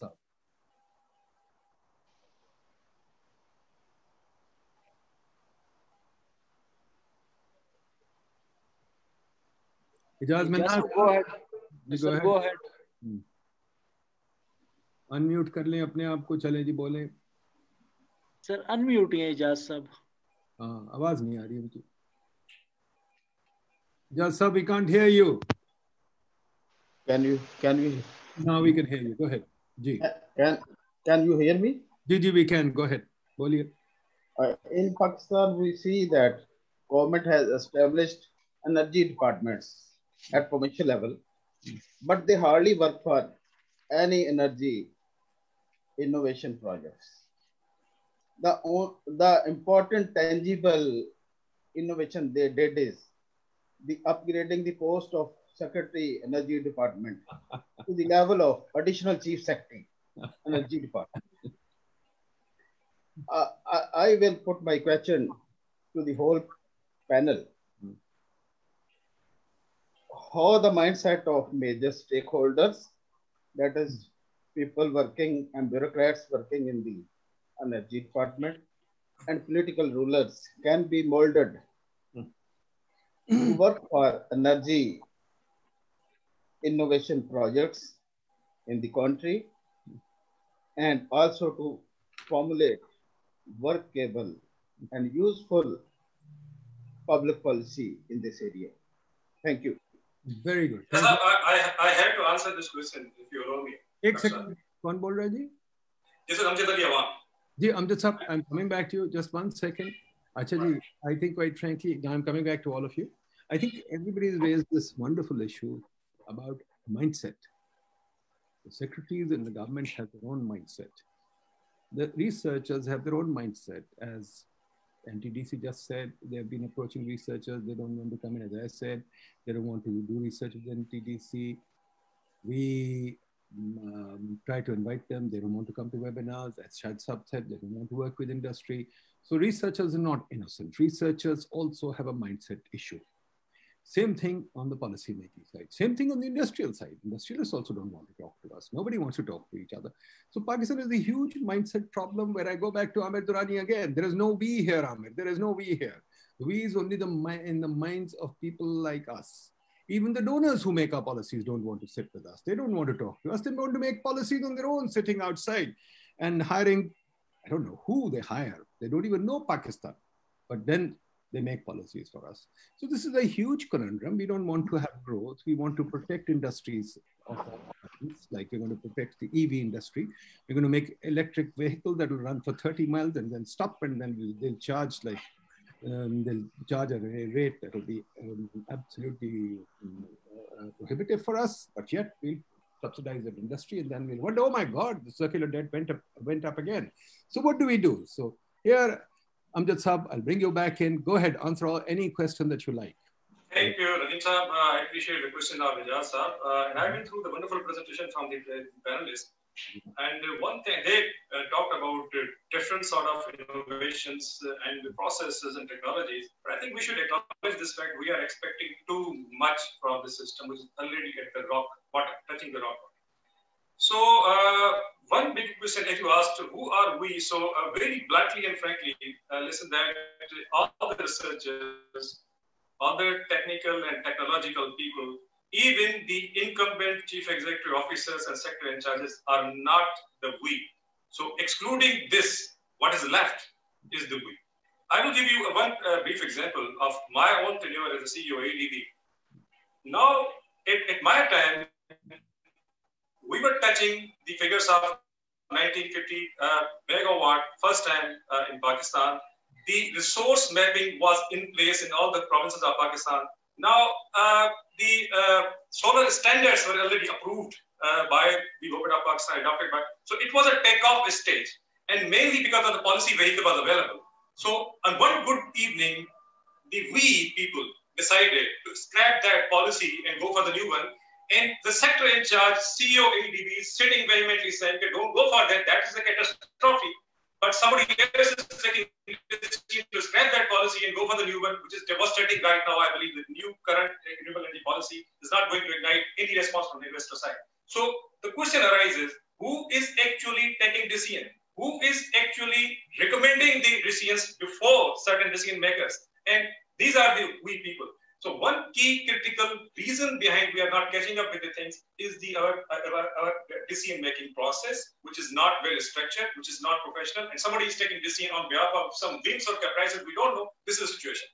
Uh, Ijaz has raised the question of provincial government. So let alone my frank comment is this: when, when provincial governments are not uh, doing their job in providing the, the food, cloth, shelter, and basic amenities to people, how can they think about energy? How can we think from the provincial government to provide the energy to the remote communities and even the connected communities in the urban areas?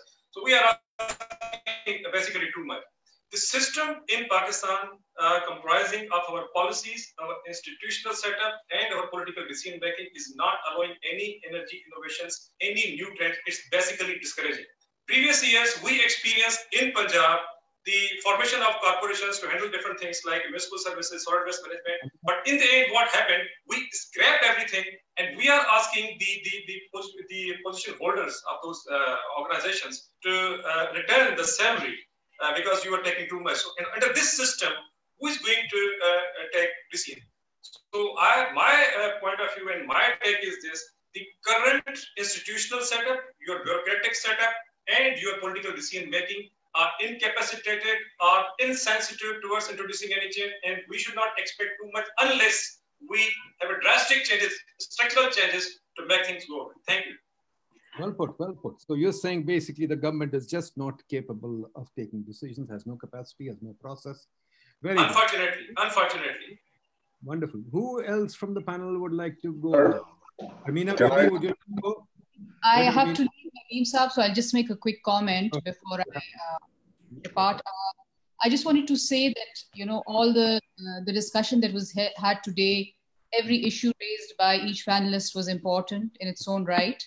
Mm-hmm. Um, however, I have to say that we've conflated several issues and uh, innovation. The way it's understood, typically energy innovation, particularly, uh, relates primarily to technology. Mm-hmm. Um, in fact, innovation generally in any field uh, primarily relates to technology. And although there can be policy innovation, but in its typical sense, innovation relates to technological innovation. Um, in energy, our innovation capacity is limited, as it is in many other scientific fields. That's just a reality of, a, of our country. We're a developing nation with limited resources.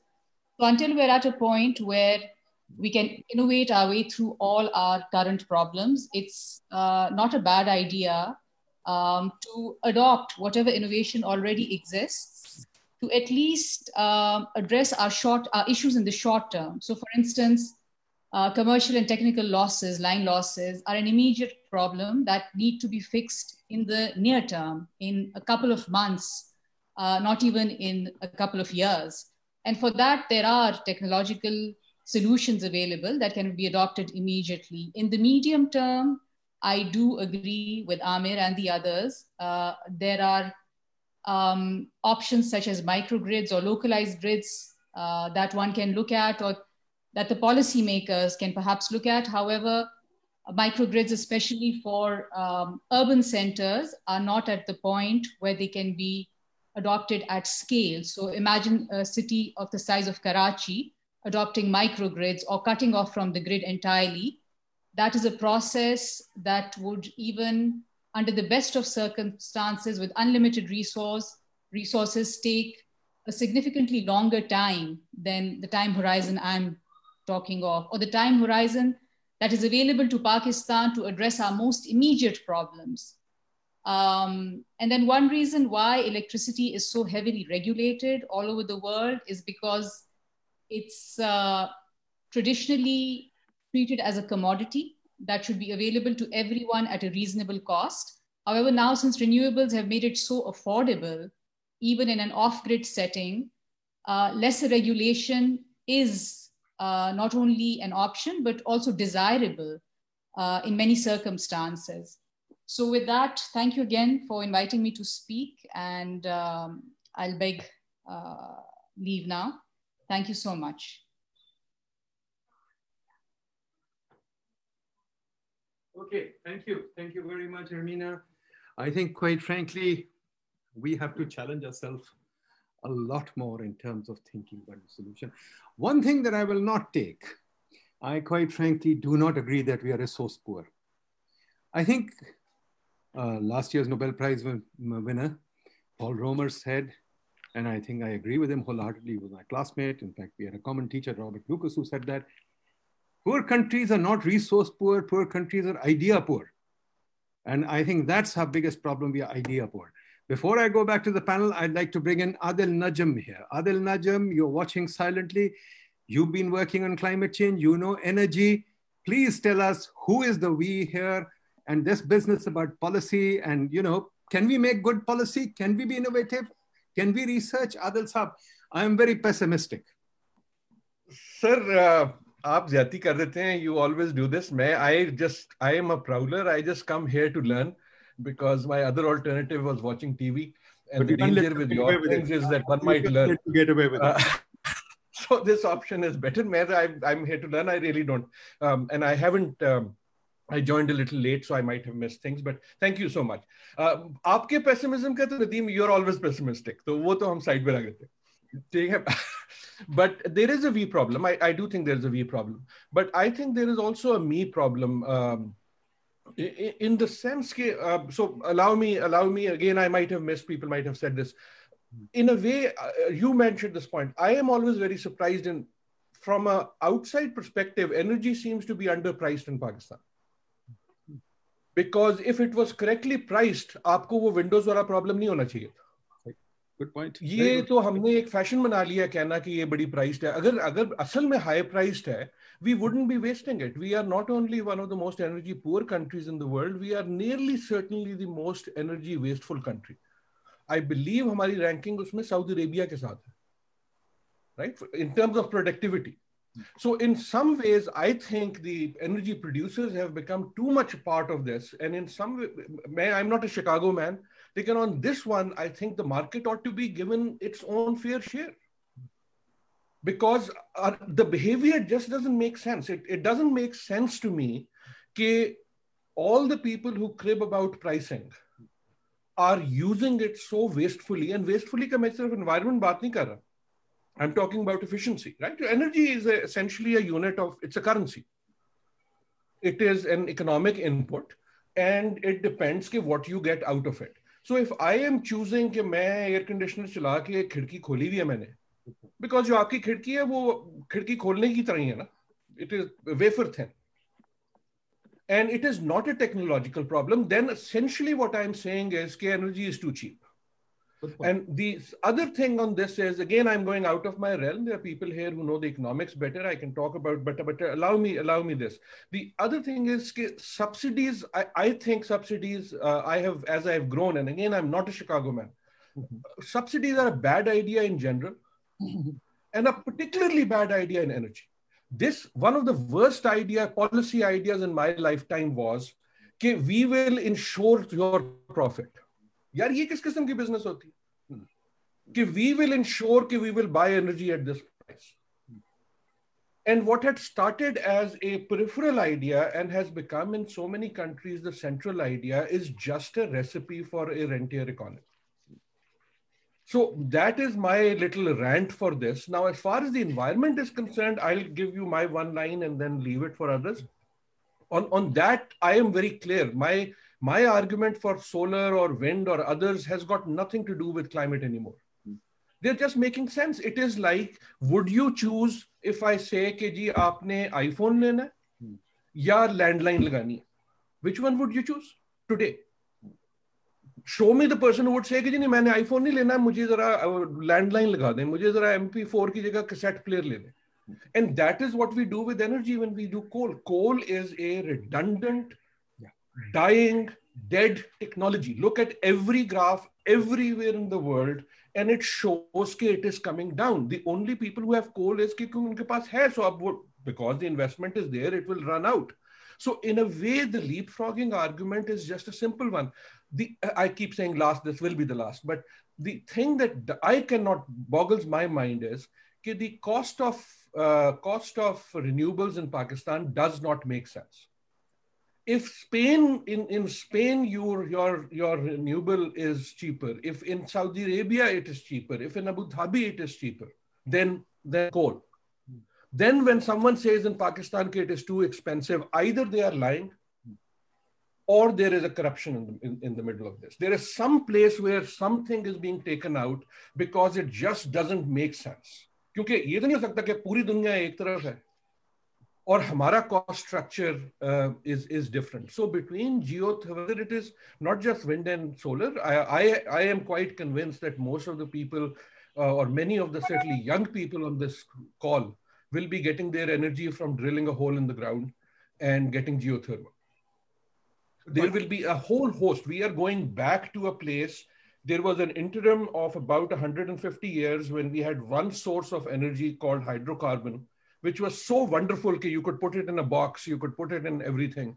Now we are going back to a place where we will have hmm. 10 different sources of energy. We will still use oil, we'll still use a little coal. We will use, we are already, everyone carries a battery in their pocket.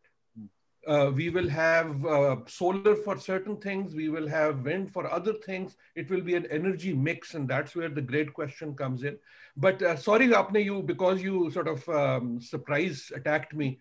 Uh, my my comments weren't cogent, Adil, but it you. is always good to be here and learn. Uh, as people can see, Boston. Just, I, I, I, as people can see, Boston and Chicago agree on good economics economics is telling us very clear signals. Now I'll come back to you. Shahzab, before I come back to you, let me take the Tawsifur Rahman Sahab from NTDC. He wants to say something. Tawsifur Rahman Sahab. Assalamu alaikum. Can you hear me? We can hear Assalamu alaikum, everyone. Can you hear me? We can. Go ahead. अच्छा कुछ गुजारिशात मैं करना चाह रहा था basically I am deputy manager planning in the power planning department of NTDC अभी देखिए हम ये बात करते हैं बार बार के जो रिन्यूएबल है वो बहुत सस्ता है। देखिए वो ठीक है स्पेन में हो सकता है सस्ता किसी और में सस्ता हो सकता है। ग्राउंड रियलिटीज पाकिस्तान में ये हैं कि इस वक्त 5.87 का लास्ट सोलर का टैरिफ है जो कि नेपरा ने दिया है। और तकरीबन 8 पॉइंट समथिंग सेंट का टैरिफ है जो कि विंड का लास्ट टाइम नेपरा ने दिया है। और कोल का जो है वो 7.7 सेंट टैरिफ है जो कि कोल का अभी नेपरा ने दिया है। देखिए अब ये जो बात है कि जी फ्यूचर में जाके आ, सोलर और विंड जो है वो बहुत सस्ती हो जाएगी ऐसे हो जाएगी। अगर अब 94 में देखे जब हमने जो आईपीपीज की थी ना आईपीपीज पॉलिसी बनी थी तो उस वक्त भी यही सारी बातें चल रही थी कि जी ये तेल तो बहुत सस्ता हो जाना है और ये तो पानी से भी सस्ता हो जाना है लिहाजा आप लगा लें। और जो I am not against renewables उनका एक कंसिडरेबल एनर्जी शेयर आपके एनर्जी मिक्स में होना चाहिए। लेकिन इसके साथ साथ it brings you another big cost क्योंकि इनका जो कैपेसिटी फैक्टर है जिसको हम कहते हैं कि ये ट्वेंटी परसेंट या हार्डली थर्टी परसेंट है वो भी बहुत एफिशिएंट जो सोलर और रिन्यूएबल के प्लांट्स होते हैं। इट मींस कि आपको उसके साथ इनकी इंटरमिटेंसी को मीट करने के लिए आपको एक और कोई कोल के या कोई भी रिलायबल जो प्लांट्स हैं, वो भी आपको साथ साथ जो है ना, वो आपको चाहिए होते हैं। तो अगर आप उसकी कॉस्ट भी साथ शामिल कर लें, जो पूरी दुनिया में ऐसे होता है कि जर्मनी में इस वक्त जितनी रिन्यूएबल्स की कैपेसिटी मौजूद है इंस्टॉल्ड कैपेसिटी उतनी ही इंस्टॉल्ड कैपेसिटी उनकी कन्वेंशनल सोर्सेज की भी मौजूद है। क्योंकि जब विंड सोलर नहीं होगा तो आप क्या करेंगे? तो साथ साथ आपको वो भी अपने ग्रो करने पड़ते हैं। सेकेंडली हमारे कंट्री में कोल का I have heard many webinars के बहुत होता है। जी हाँ मेरी बात सुने कि सारी दुनिया ने कोल्स के अपने अपने लोकल कोल से फ़ायदा उठाया है। पूरी इंडिया से लेके चाइना यूएसए सब लोगों ने इसका फ़ायदा उठाया है। और जब आज उनका कोल खत्म होने पे आ गया है तो अब वो रिन्यूएबल्स की तरफ़ गए। और हम अभी जब कोल ये जो दुनिया में ग्लोबल वार्मिंग हुई, ये पाकिस्तान ने तो नहीं किया। अब हम अपना कोल जब लगाने लगे हैं कोल के प्लांट्स हमारा इंडिजिनस एक सोर्स है, जिसपे हमें किसी, हमारे एनर्जी सिक्योरिटी भी इंश्योर होती है। जब हम वो कोल अभी तो सिर्फ़ हमने एक प्लान किया है जी सीफी के अंदर और उस पर इतना सारे एनवायरमेंटलिस्ट आ गए हैं कि जनाब पता नहीं क्या हो जाएगा कोल लग जाएगा। तो ये जो जितना ग्लोबल वार्मिंग का ये पाकिस्तान ने की है ये हमने नहीं की है। तो हम किस बात के हम मुजरिम हैं और हम कोल इस्तेमाल ना करें हम क्यों ना अपना कोल हम इस्तेमाल करें? और जिस तरह से हम कह रहे हैं कि सोलर विंड की टेक्नोलॉजी आ जाएगी और वो सस्ता हो जाएगा तो ऐसे ही कोल क्लीनिंग टेक्नोलॉजीज़ भी पूरी दुनिया में ग्रो कर रही हैं वो पाकिस्तान में भी आ जाएँगी।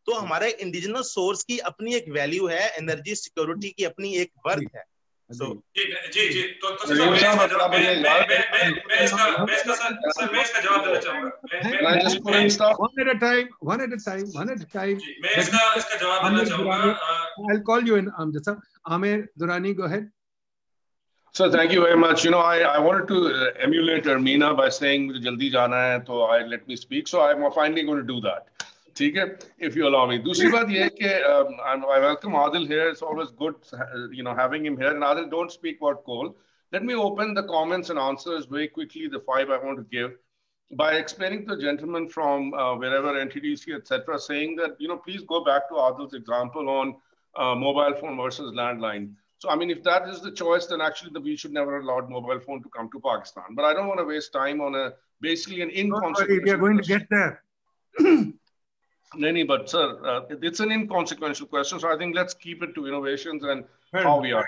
So I will answer, Nadeem Saab, your questions, uh, we versus me. So basically, you see, look at what we are trying to do here. Um, the, the, first problem with we versus me in Pakistan is that basically, uh, even in a stupid country, well, not stupid, but let's put it the poorest country, uh, you and I went there in 2014, not needing nets everything the policy made goes to the legislature, no matter how rigged the legislature is. Pakistan is the only country where I see technology policies being done at a cabinet level. And once they have the PM nod, you know the famous question, the PM nod, there is no debate either by through a referendum or through uh, something, well, you know, at the legislative level. Everything is kept between a few minds, and that's really where the we me dilemma starts. And I think on the question of markets versus, and I think I'm neither Boston, neither Chicago school. I'm a, a very uh, lowly uh, Texas Longhorn uh, graduate. So I will just say for me, uh, the question of markets versus the chaos, you know, the organized stuff is really in having organized chaos. What we mean here is that basically I find all your debate about saying should we let everything get dirty? Should we pay all the right price? I think that's not it. And let me give you an example on this. You said, Amir, uh, what do you mean by access? Should government be giving uh, cheap electricity to everybody, no matter whether they live in the boonies or not? No, sir. The definition of access today is not the traditional mm-hmm. provision to all. It really means having policies to ensure affordability and sustainability. That is very different from saying it is my right to ask the government sitting in the middle of Chitral to have electricity. Okay. I think the other thing on basically uh, the what you had asked about, uh, I think we are all confusing in the same uh, realm this question about public goods and private goods. And I think Irmina called it commodities. I think the question of public and private goods does not exist anymore. World Bank itself and all the Bretton Woods institutions have befuddled it since they started paying for public toilets right? I mean, so the question is, you can either do that. But Nick, let me just actually conclude here that, you know, everybody is really, again, talking about immediacy. Let me tell you, Nadeem Saab, the entire point of my presentation on innovation was simply to say that this whole discussion on immediate futures is befuddling and confounding future thought on energy. Really, that's the that's the bottom line. Irmina leaves by saying कल हम ये transmission ठीक कर लेंगे और हमारे पास products हैं I have been hearing this if Rashid Aziz was here for at least the last 21 years right shahid sattar will vouch for this i mean what the hell all i'm saying is for once let there be a sunk cost analysis on killing all that we have and having an open debate about really doing the paradigm shift to something new otherwise this conflict ridden and incestuous debate where we invite the consumers, producers who are basically incest oriented. Uh, we always call the IPPs and sorry, Shahid, uh, APTMA and all those. I mean, no, let's have a public debate around this and calculate that if today we let the power sector debt run amok and we basically say we are not going to pay this, what is going to happen? And let's not ask the donors for this funds. Let's do this math internally in our assemblies through a referendum. Thank you, sir. Good point, um, Omer. Good G. point. Go ahead, Ji. Shahid sir. Achha, Ji, Amjad uh, Amjad Saab. Let I'm just go first. Ji, uh, I appreciate the question of uh, Adil Saab. Adil Najam has rightly pointed out that solar and winds are not cheap anywhere and also in Pakistan. So, मैं आपको ये बताऊं कि the early projects were at the uh, 14 cents, 15 cents solar and wind. But now the latest tariff are 5 cents and below 5 cents. So solar is also, uh, it, I think the lowest right now, so uh, below 5 cents per kilowatt hour, and same is the case of the grid. जो सवाल तौसीफ साहब ने raise किया I appreciate these questions because these questions are the common perception about the renewable energy okay go for the coal go for the uh, indigenous coal and take a share of 20% of the electricity mix right now do it renewable is not competing with this right now the renewables anticipated target for pakistan is 30% by 2030 that is not going to be achieved but the target is already 30% for next 70% you go for the hydro you go for the coal who is stopping you? But not the imported fuel, because with the imported fuel, you don't have control on the prices. We had LNG experience in this country. At the initial start time, the LNG prices and the parts of the fuel price was very low, but subsequently it snowballed, and now tariffs are unaffordable, continuously being unaffordable. तो ये चीज़ें जहन में रखनी चाहिए कि आप जब फ्यूल की तरफ़ जाते हैं तो वहाँ पे आपको कैपेसिटी पेमेंट का इशू होता है जो रिन्यूएबल में नहीं है। आप अगर कोल की तरफ़ जाते हैं तो वहाँ पे price control you don't have price control तो आप उसको पास थ्रू आइटम है आप उसमें चले जाएँगे। तो रिन्यूएबल्स एक्चुअली कॉम्पीट नहीं कर रहे कोल से जो आप समझ रहे हैं। We are struggling for at least a minimum share of 30% when we have a resource potential higher than Germany and Denmark and they are going for 80% share in the electricity mix they are not mad वो पागल नहीं है वो ऐसा करें तीसरी चीज़ जो बताई गई कि जी स्पिनिंग रिज़र्व चाहिए होता है तो मैं थोड़ी सी चीज़ें करेक्ट करूँगा इस पे स्टडी हो चुकी हुई है और मेरे ख्याल चार साल पाँच साल पहले की स्टडी हुई थी जिसमें 5000 मेगावाट के रिन्यूएबल को रन करने के लिए you just need spinning reserve of 400 megawatt और आपको कौन सा सोर्स चाहिए आपके पास गैस चाहिए आपको हाइड्रो चाहिए जो आपके पास ऑलरेडी है लेकिन उस हिसाब से इतना रिन्यूएबल आपके पास होना चाहिए वो रिन्यूएबल आपके पास नहीं है और ये चीज़ें ये कंफ्यूजन यहाँ पे दूर होनी चाहिए कि जो प्राइसिंग फिनोमेना है there is more stability stability in terms of the prices of renewables in future than the coal and the thermal uh, projects. So these misperception I think we should eradicate from our mind. And uh, जब दुनिया एक तरफ़ जा रही है 2.7 trillion dollars invest कर चुकी है पिछले 10 साल में हम अभी भी कह रहे हैं ये सोच रहे हैं कि रिन्यूएबल चाहिए या नहीं चाहिए तो ये ये सवाल जरा इसको करेक्ट करना चाहिए thank you Thank you, Ji. But I think, quite frankly, it's not a question of renewable or not. And yes. innovation की बात हो रही है. Innovation, एक minute sorry. Innovation lies, for example, मुझे बताएँ, बड़ी सिंपल बात है. आप जब शहर फैला रहे हैं अब जब शहर सौ सौ दो दो सौ मील के शहर बना रहे हैं आपकी एनर्जी एफिशिएंसी हो ही नहीं सकती लोगों ने गाड़ियों में फिरना है लोगों ने मोहल्लों में रहना है, लोगों ने मोहल्लों में एयर कंडीशनर जाया करना है, लोगों ने जनाब तो डिमांड तो ऐसे ऊपर जा रही है कि समझ ही नहीं आ रही जो जो मर्ज़ी आप कर लें, आपकी डिमांड जब तक अपना रहना सहना आप ठीक नहीं करेंगे, जब तक अपना तरीकेकार ठीक नहीं करेंगे डिमांड का we are wasteful of energy all our cars I have a Honda in Lahore and I have a car here. And I can tell you the difference in energy is huge because we have invested in energy poor cars. So please ये ना सोचे कि सिर्फ़ वही है Adil ki baat badi achhi thi. I like the Adil Najam. It's not a Chicago analysis. I point out again, it's a Boston analysis. Shahid Saab, Adil is absolute height. Our energy is too bloody cheap. When I go to my friends' houses, they have two two air conditioners in the bloody living rooms. Right? They waste gas. What the hell is happening here? Should the energy price not be 25, 30 rupees per, uh, per unit? It already is, Dr. Saab. I mean, I don't know whether uh, why you're not current on that. I mean, you paid a bill of 70,000 rupees recently. I know. I don't think it is 25 rupees. Uh, Adil Saab uh, said very rightly that uh, why is the cost of power in Pakistan, these projects, so high as compared to other countries? There must be something in there. Uh, Adil Saab, first of all, I mean, the coal plants, for example, the Sahiwal plant, we've got at roughly nine cents when the entire world was doing six cents. Uh, similarly, every technology that we have inducted and we have where the state has played a role in some form or the other has been priced at at least 50 to 100% over and above the world market. So, uh, I, uh, I mean, put two and two together and uh, make your own conclusions.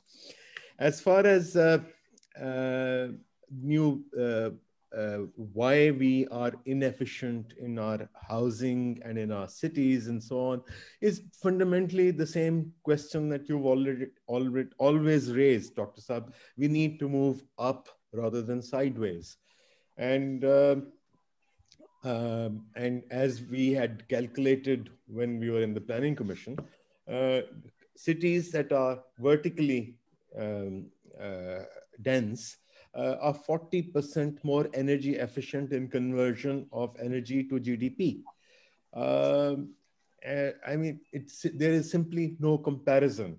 Uh, look at the commutes involved in uh, going from one place to another.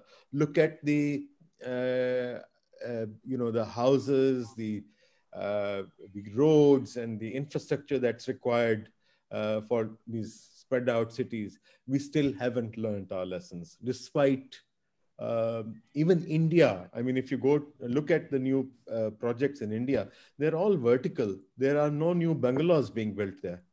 Uh, I don't know why we as a country cannot look at these things. And uh, as far as the availability of double glazing and this and that goes, the double glazing was available in Pakistan 20 years ago but there were no takers. There still are none. Uh, because your energy is priced so uh, ridiculously. Oh, okay, ठीक है जी. Let's go on. Uh, Can I answer uh, one of the questions? Ji, go ahead. Was, go okay. Ahead. So I would, I would just touch upon the EV policy question that uh, you, you raised.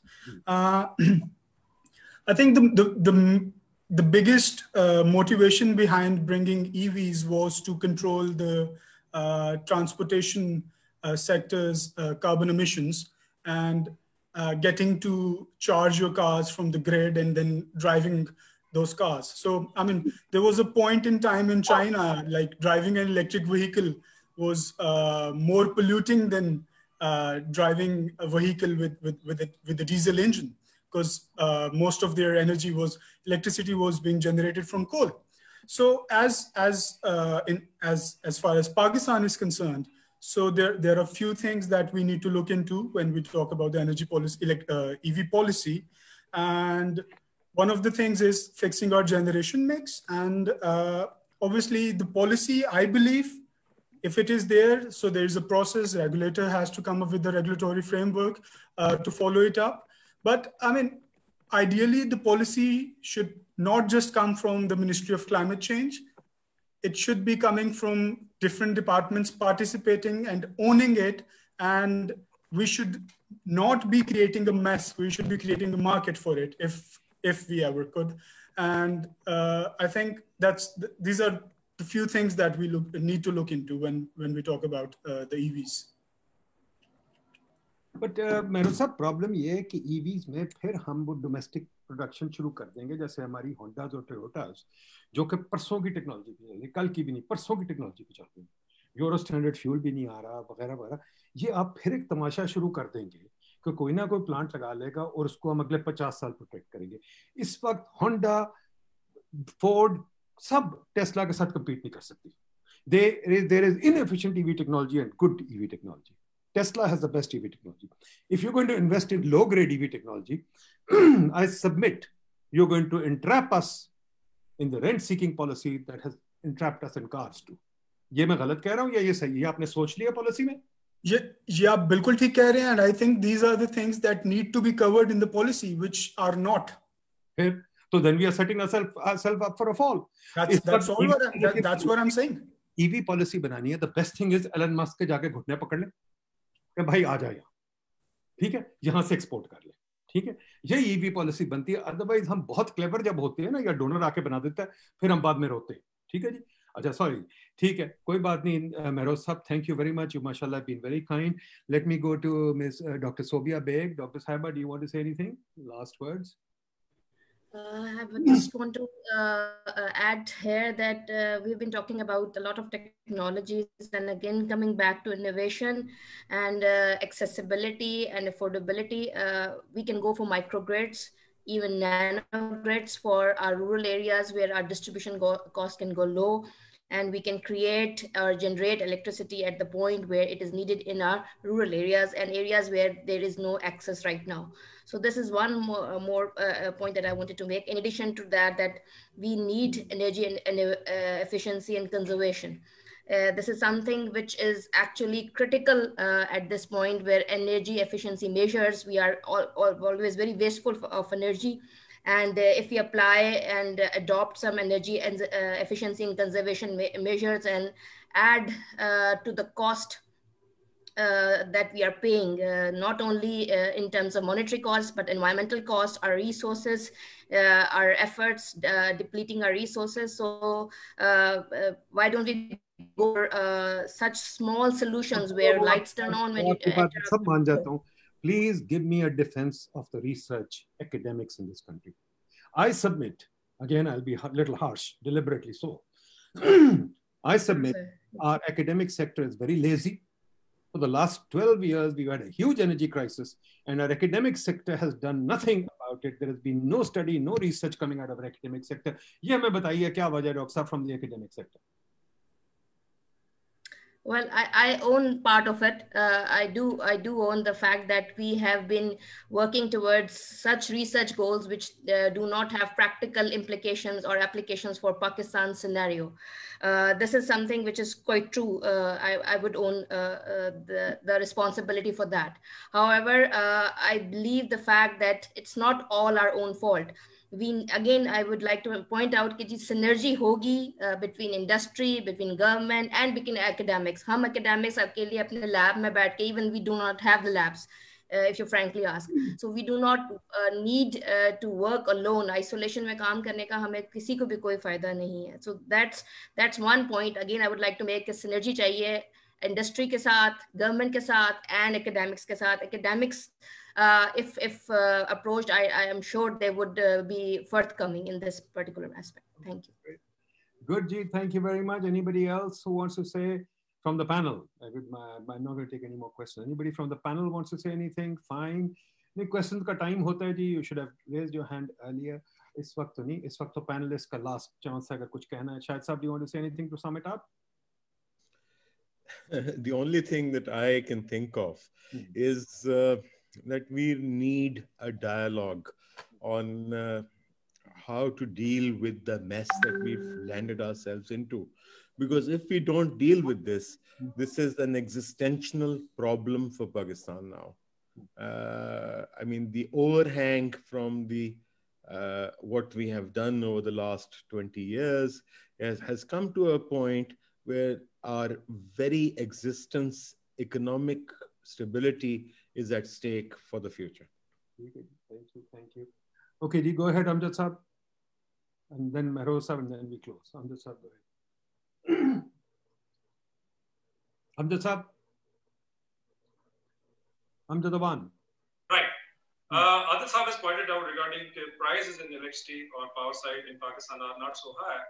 So uh, let me tell you that on record we have that in terms of the cents and uh, currency tariff uh, in the region we are 30 to 40 percent higher side. Okay, the electricity is cheap for whom? Okay, in your urban areas or in the rural areas in any territorial jurisdiction, you pay 1,000 or 2,000 rupees to meter reader, and you will be given the cheap electricity. But that cost will be included in losses, and these are losses are bulged into the huge uh, sort of uh, mass of uh. So right now, I will, I will quote one figure. Previous year, the TND loss, its cost in Pakistan was around 352 billion. And let me tell you, out of that, 300 billion were already included in the debt. So that's a real problem. The inefficients are enjoying and who are competent, and ultimately the, the consumer who is paying all this nonsense in this country. So it's electricity is cheaper for those who actually pay from the other gate, the wrong gate, and who are actually paying electricity expense for them. But now the loss is being integrated in the whole mass of supply rate. That's a huge problem. And now we see the two trillion rupees of the loss, the uh, supply rate right now. That's another that. Very good. Thank you. Just like to add, just like to add one thing, sir. So, what is apparent uh, to everyone is the line losses in the electricity sector which are double those than the average in the world. What is not, not apparent to everyone is the gas losses in the gas sector, UFG. The UFG is uh, something like eight to nine times more uh, than the average of the world. And uh, our UFG in terms of gas losses uh, is worth uh, many, many times that of the electricity losses, but nobody seems to talk about them.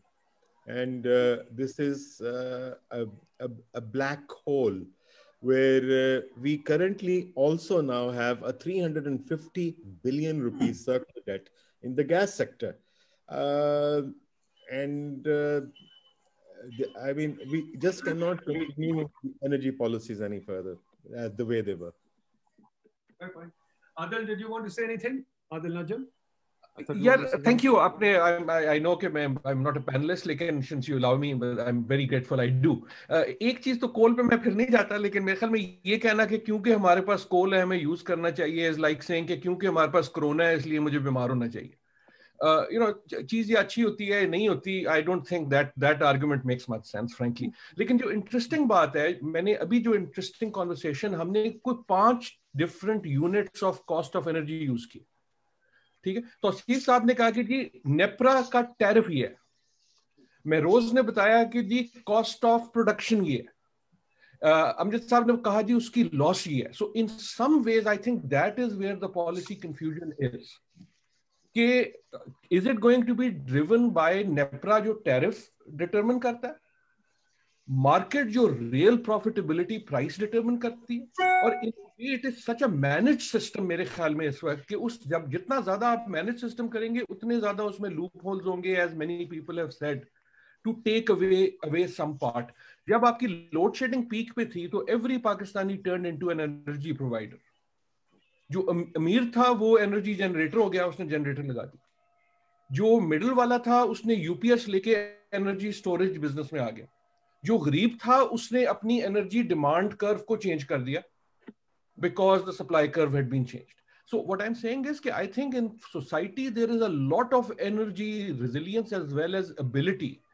And on this one, unlike many other things, I think the market needs to be made freer. Uh, policy needs to step back uh, by keeping some safeguards. Lekin over determination has has not served us well in the energy sector. So Boston reluctantly accepts Chicago. Okay, reluctant. uh, Mehroz, last words to you. I think it was it was uh, a really wonderful uh, thing for us to talk about uh, energy innovation at last finally, and uh, I think uh, renewables ke baare mein जिस when uh, that everybody's talking about अपनी जगह khud बना रहे we started from 14 cents now we are at around three and a half cents uh, for wind and solar. And with, with the market opening up in future, with CTBCM competitive trading bilateral uh, contracts market coming up, uh, there's not much that uh, we as people who think we control uh, the electricity sector can do. And the market is going to determine its future by itself. And the, the cheaper sources, the cheaper uh, methods, the, uh, the, the, more profitable uh, methods, they are going to make their way in. And uh, there, there's a lot of hope for renewables. There's a lot of hope for new technology. There's a lot of hope for innovative solutions towards ending what is happening here. So I think it's, I mean, we should end it at, at, at a good note, thinking and hoping that uh, things are going to fall in place. With, but but we should not uh, stop working on it. We should be working double as hard as we are right now. With uh, I mean, I, I can uh, guarantee one thing from NEPRA's point of view and from from uh, as representative of NEPRA that we are uh, gathering uh, information right now, and we are very soon going to call all the stakeholders. We are very soon going to call all the universities, all the researchers to come and collaborate with us and work a solution out for whatever we are planning as, as, as Pakistan's government, as Pakistan's policies, they are uh, dictating us to do. So, uh, I mean, it's, it's, there are a few good signs and we need to uh, look at them in, in a way that uh, we get motivated uh, to do something good for, uh, for the country as well. And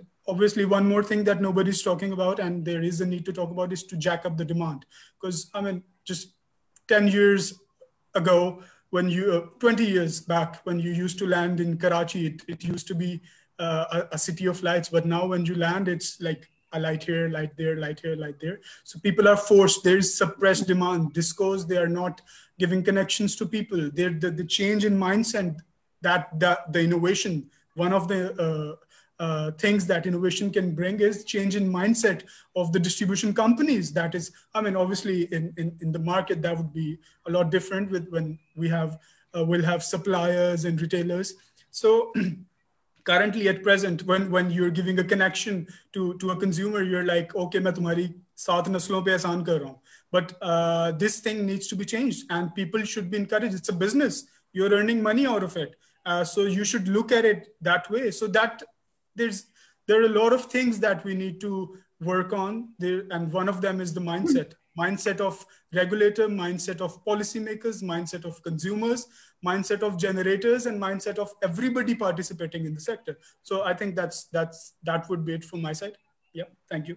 Uh, Doctor, just one last word, sir. Uh, how can you have a competitive market if you've tied up all the supply for, for the next 15 years in long-term contracts with fixed take and pay? I mean, I am totally uh, at a loss to understand how CTBCM or anything can make a difference to that. Uh, we cannot have a market unless we break our ties with the past. Good. Ladies and gentlemen, this is a good note to end it. Merosa is absolutely uh, gave us a very positive note, and I appreciate that, that the NEPRA is going to open up, talk to people, try and develop a consensus. I think that's excellent. The regulator should do that. Shahid Saab is right that if we tie ourselves up into long-term contract. But the central problem is this. We are a transactional people. Go back in history, Jahangir had this famous bell that you rang. And you know, everybody would get justice because you rang the bell. Okay, fair enough. Now, Jahangir, as we know, eventually ended up losing out to the Brits.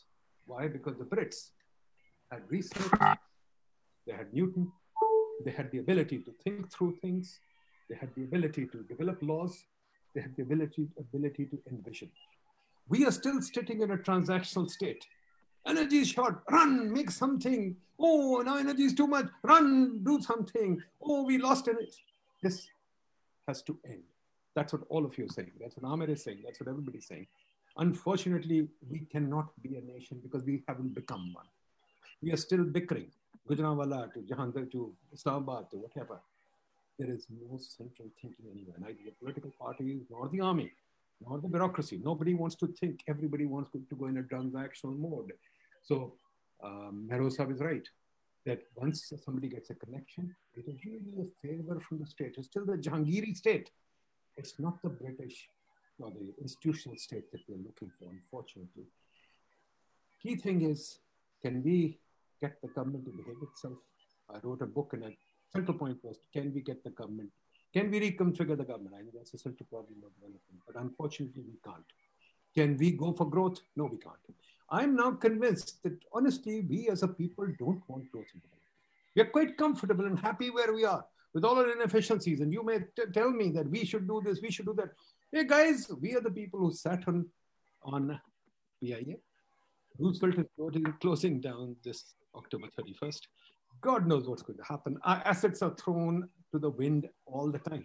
Then we say we are resource poor. We are not resource poor. We are imagination poor. Thank you very much, ladies and gentlemen. Great seminar. Really enjoyed it. Inshallah, we'll take up the subject again soon. We won't give it up because it's an important subject. As Sattar said, it's a lifelong. Thank you. All the best. Khuda Hafiz.